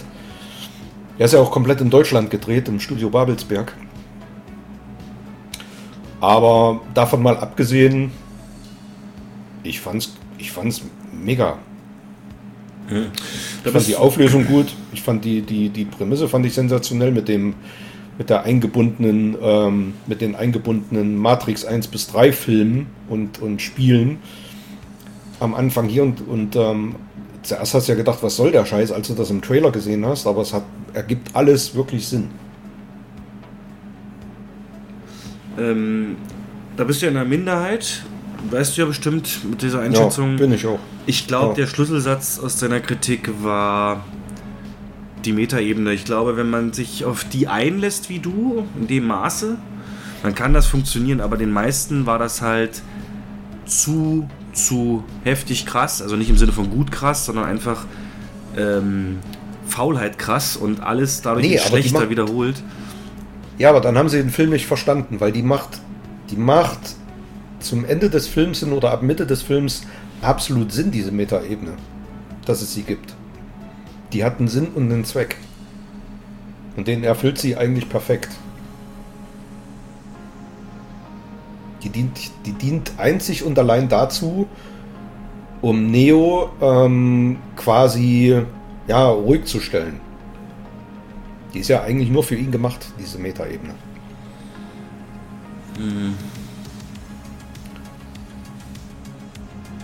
Ja, ich habe ihn selber nicht gesehen, kann jetzt nicht viel zu sagen. Guck mal rein, wenn dir das too much ist, dann brich nach einer halben Stunde ab. Ich fand's gut, ich fand's jetzt nicht, klar, Logik darfst du da, die musst du an einigen Stellen, musst du wirklich über gewisse Dinge drüber hinwegsehen, das ist nicht immer mega logisch und teilweise wiederholt sich auch viel aus den anderen Filmen, aber so schlecht wie er geredet wird, ist er nicht, also so eine irgendwie 2 oder 3 von 10 Wertung, das ist weit unter Wert, meine ganz subjektive Meinung. Ja, sowas muss ja auch geben. Also ja. Ich habe nur mal gelesen, sinnbildlich für diesen Film steht halt irgend so eine im Film vorkommende Besprechung zwischen, glaube Polizei und Keanu Reeves oder irgendjemand, seinem Chef und Keanu Reeves, so irgendwie mit der Prämisse oder so sinngemäß dem Inhalt, hör mal zu, wenn du es nicht machst, macht es halt irgendein anderer. Irgendwie so muss da ein Gespräch zugeben. Und man munkelt so, das ist Lana Wachowskis so Mittelfinger zu Warner, weil scheinbar genau so das Meeting mit ihr abgelaufen sein muss. Die haben gesagt, hier, wir wollen Matrix 4 machen, uns gehören die Rechte und entweder machst du es oder wir holen es irgendjemand. Und dann hat sie wahrscheinlich gesagt, mache ich halt so einen Film. Und dann, ja, es wird da schon teilweise mit so Fortsetzungsklischees gespielt. Das kommt da auch vor. Aber ich fand das nicht unintelligent eingebunden. Ja, ist auch mal eine gute Nachricht für den ganzen Franchises, die abstürzen zurzeit. Ich fand doch das Ende gut. Da gibt es so eine richtige Szene, die mich extrem gekickt hat am Ende. Oh, also entweder Spoiler jetzt oder... Nee, lass. Nee. Also es war wirklich gut gemacht. Das Einzige, was ein bisschen...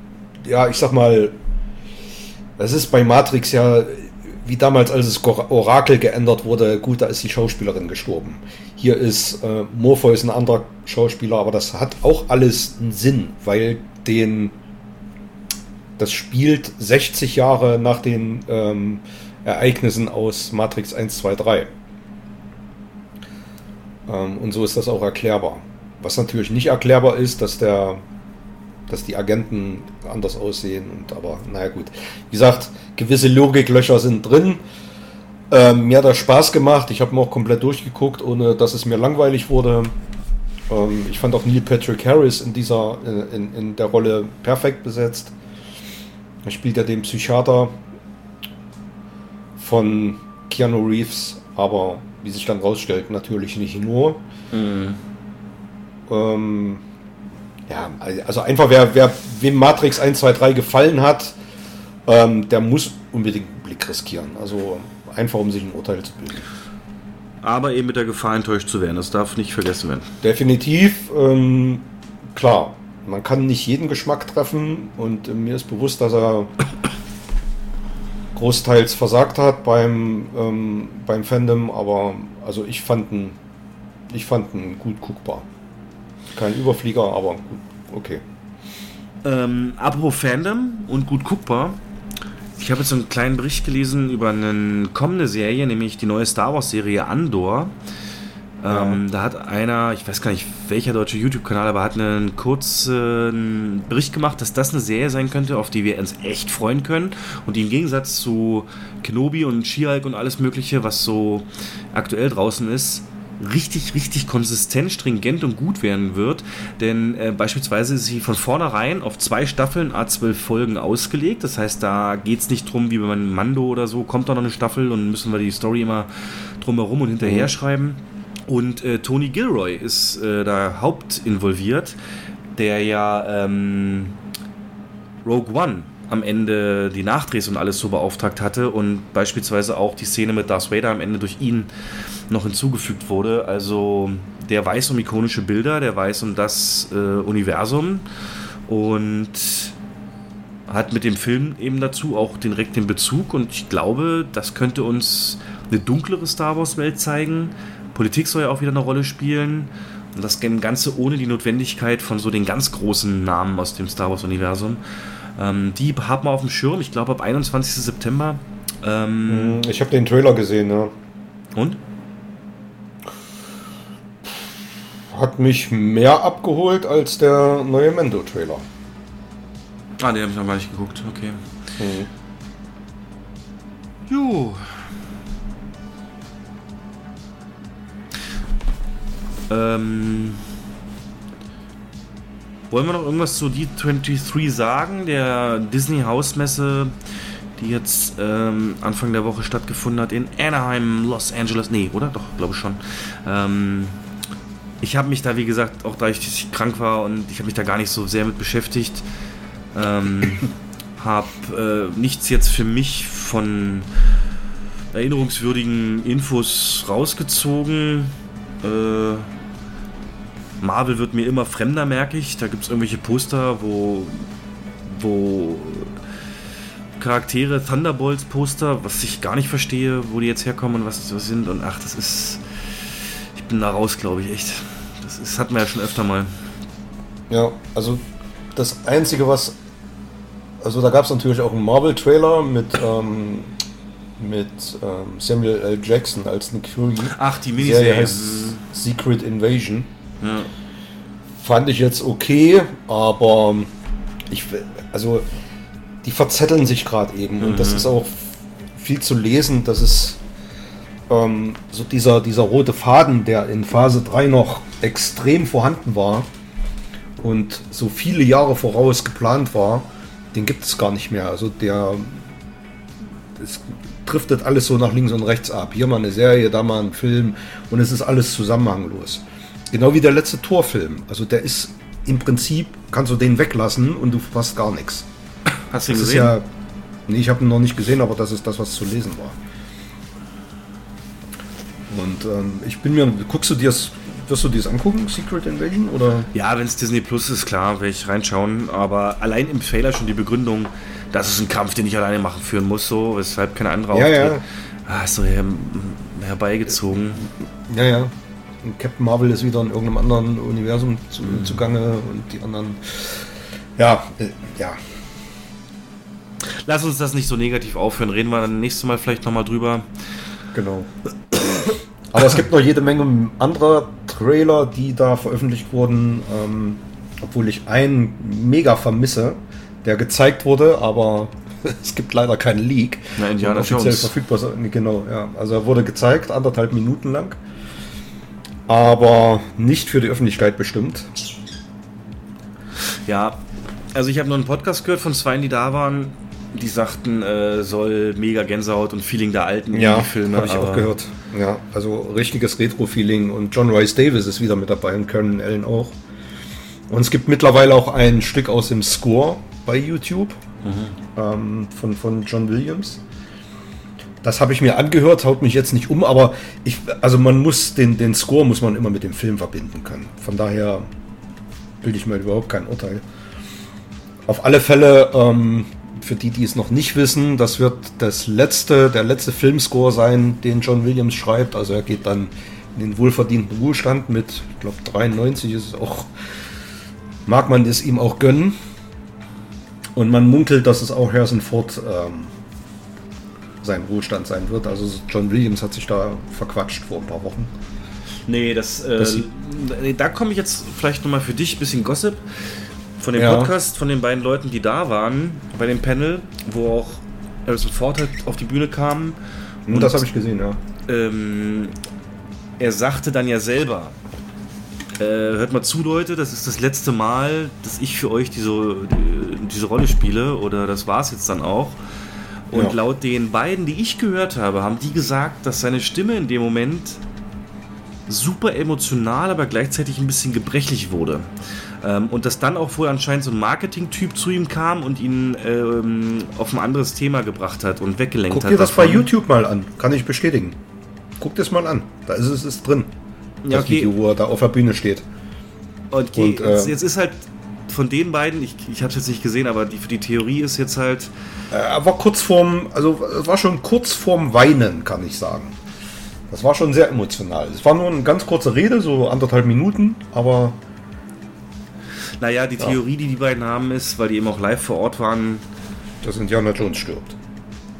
Nein, dass Harrison Ford stirbt. Und zwar, dass er jetzt ja all seine großen Rollen abgeschlossen hat. Blade Runner, Star Wars und Indiana Jones. Und dass er das jetzt halt unter anderem deswegen gemacht hat, weil er weiß, er hat da irgendeine Krankheit oder so. Und wenn man sich das... Das glaube ich nicht. Dass er dann ja auch körperlich extrem abgebaut hat schon. Ja, das kann ich mir nicht vorstellen. Der hat ein Fitnessprogramm gemacht für Indiana Jones 5. Der hat sogar viele Stunts selber gemacht wieder. Mit 80, mit 79. Ja, wollen wir das Beste hoffen? Kann ich mir nicht vorstellen. Auf alle Fälle hat John Williams in irgendeinem Interview gesagt, es ist für uns beide ist es jetzt Zeit aufzuhören. Irgend so ein sinngemäß, so hat er es gesagt. Und da hat er sich wohl ein bisschen verplappert. Also seinen eigenen Abschied hat er offiziell verkündet. Er wird keine Filmscores mehr schreiben. Das wird sein letzter sein. Ich finde auch, besser kann man sich von der Bühne nicht verabschieden als Filmkomponist mit einem seiner größten Erfolge.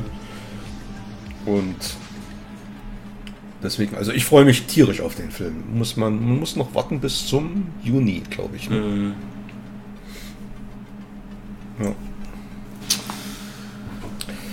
Ja, ich warte jetzt sehnsüchtig auf den Trailer. Ich hoffe, dass sonst ist doch irgendein Depp dabei, der irgendwie mitfilmt. Ja, aber gibt es doch nicht abgefilmt.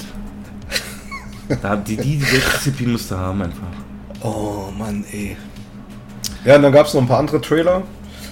Mando 3 haben wir schon besprochen. Ganz kurz besprochen, also hat mich jetzt nicht so geflasht. Endor. Dann gab es einen neuen Trailer zu Willow, zu der Serie. Habe ich auch nichts zu tun mit dem Franchise. Es gibt ja im Prinzip nur den einen Film aus den 80ern und für mich Kult, weil ich liebe den. Hab den auch auf Blu-ray. Richtig genialer Fantasy-Film. Ja, produziert von George Lucas. Unser operativer Chef, der war ja auch zum Kinofest da, der hat auch noch eine Kinofest-Playlist gemacht mit allen möglichen Theme-Songs. Und ab und zu, wenn es gerade ging, fragt er mich so, und was ist das für ein Lied, was ist das für ein Film? Und bei irgendeinem, weiß ich noch, hat er erzählt, Willow, und ich sag keine Ahnung, was das ist. James Horner. Muss auch sehr markant gewesen sein. Naja, klar. Auf die Serie freue ich mich wirklich, bin sehr gespannt drauf. Und dann gab es noch Trailer von Verwünscht 2. Da ist meine Frau fast ausgeflippt, weil die liebt den ersten Film. Aber die Fortsetzung kommt leider nicht ins Kino. Kann ich nicht nachvollziehen, verstehe ich nicht. Es wäre wieder mal ein toller Kinofilm für die ganze Familie, für Kinder. Das ist der neue Disney-Chef. Der sagt, die Leute sind darüber hinweg. Ich verstehe es. Guck dir den Trailer an. Der ist fürs Kino gemacht, der Film.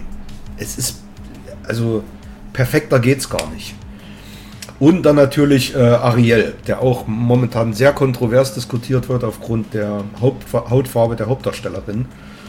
Hast du ja mit Sicherheit auch mitbekommen, da gibt es direkt rassistische Hasstiraden im Netz. Und ich habe mal ganz unvoreingenommen meine Frau gefragt, was sie davon hält. Weil, also den Trickfilm kennen wir ja auch und sie mag den auch sehr. Und sie hat die Diskussion nicht verstanden. Sie fand, das sieht da alles top aus. Also dafür hat man zu wenig vom Film gesehen. Ich finde es erstmal krass, dass ich den Namen von der Schauspielerin ständig mit Halle Berry verwechsle.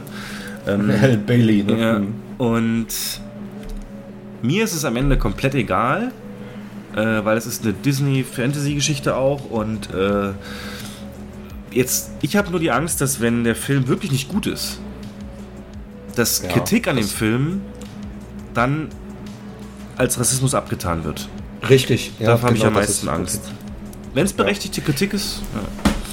Also klar ist es gewöhnungsbedürftig. Klar ist die Meerjungfrau im Zeichentrickfilm, hat sie eine andere Haarfarbe, eine andere Hautfarbe. Aber mein Gott, also hallo, ich habe damit wirklich null Probleme.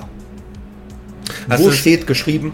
Hast du es mitbekommen, da hat einer mit künstlicher Intelligenz, hat den Trailer genommen und eine Schauspielerin rüber gemalt mit weißer Hautfarbe und roten Haaren und wurde komplett direkt von Twitter gebannt. Na, das ist dann so Extremreaktionen. Ja, aber also gebt dem Film doch eine Chance, gebt der Hauptdarstellerin doch eine Chance, vielleicht spielt die ja die Rolle ihres Lebens da und wird ein absoluter Megastar. Ja, und vor allem für die Story von Ariel spielt es ja nun wirklich nicht den Hauch einer Rolle. Ne? Ja, ich sag nur Rachel Zegler, die spielt Schneewittchen. Das ist perfekt besetzt. Die hat auch, ich sag mal, die ist auch nicht. Es ist schwer in Worte zu fassen. Ne? Also, du weißt, wen ich meine, das ist die aus West Side Story, aus dem Spielberg Remake. Rachel Zegler. Die hat, ich glaube, südamerikanische Wurzeln. Und deswegen ist die auch da richtig besetzt gewesen. Und die spielt Schneewittchen. Da wird sich niemand drüber aufregen. Warum regt sich jetzt jeder über Ariel auf? Nee, weil die perfekt besetzt ist, in meinen Augen. Das ist perfekt. Ja, aber gut, bei Schneewittchen, da würde ich ja nochmal ganz naiv argumentieren, dass der Name. Die literarische Figur, Vorlage, das. Das hat ja dann schon, ist ja schon storyrelevant, ne? Also, die wird ja auch dann beschrieben, Haut wie.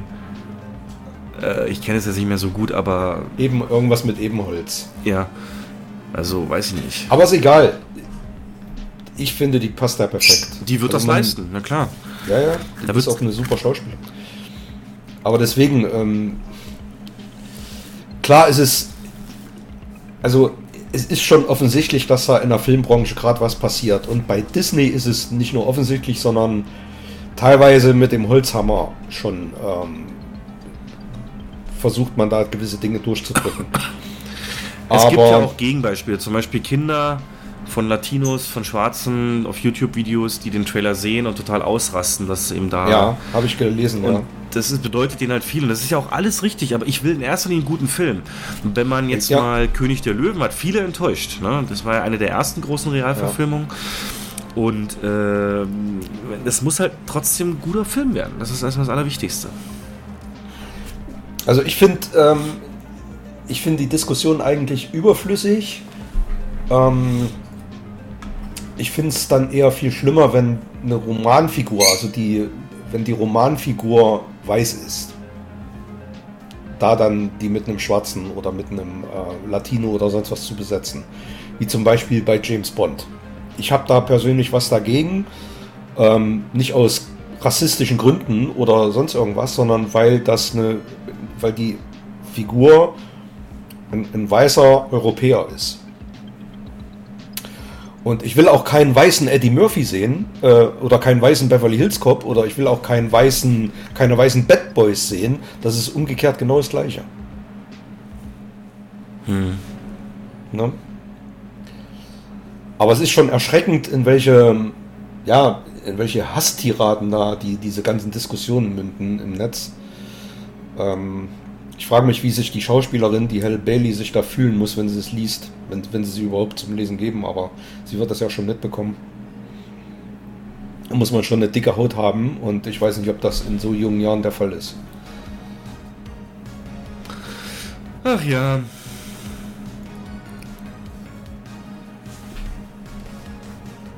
Ich beobachte das mal, wie da so die Meinungen... Glaubst du, es wird ein Erfolg? Also da kommt ja, das ist ja ein Kino, da kommt ja ins Kino. Mhm. Also ich glaube, es wird ein Mega-Erfolg. Das wird so eine Nummer wie genau. Ja. Dann drücken wir ihm die Daumen und... Jo, unbedingt. Genau. So, da wir beide noch nicht ganz auskuriert sind, gehen wir jetzt wieder ins Bettchen. Das werden wir jetzt tun, ja. Genau. Hören uns dann wieder vollends frisch. Ja, sobald es irgendwie geht. Du kannst mir mal bei Gelegenheit deine freien Tage mal so durchgeben. Vielleicht ergibt sich ja mal ein Top Gun Viewing bei uns. Da würde ich dich, wie gesagt, weiterhin gerne da haben. Jo, dann danke ich dir mal wieder. Auch in dem Zustand und für die Zeit und für deine Meinung. Bis zum nächsten Mal. Okay, tschüss. Ciao, ciao.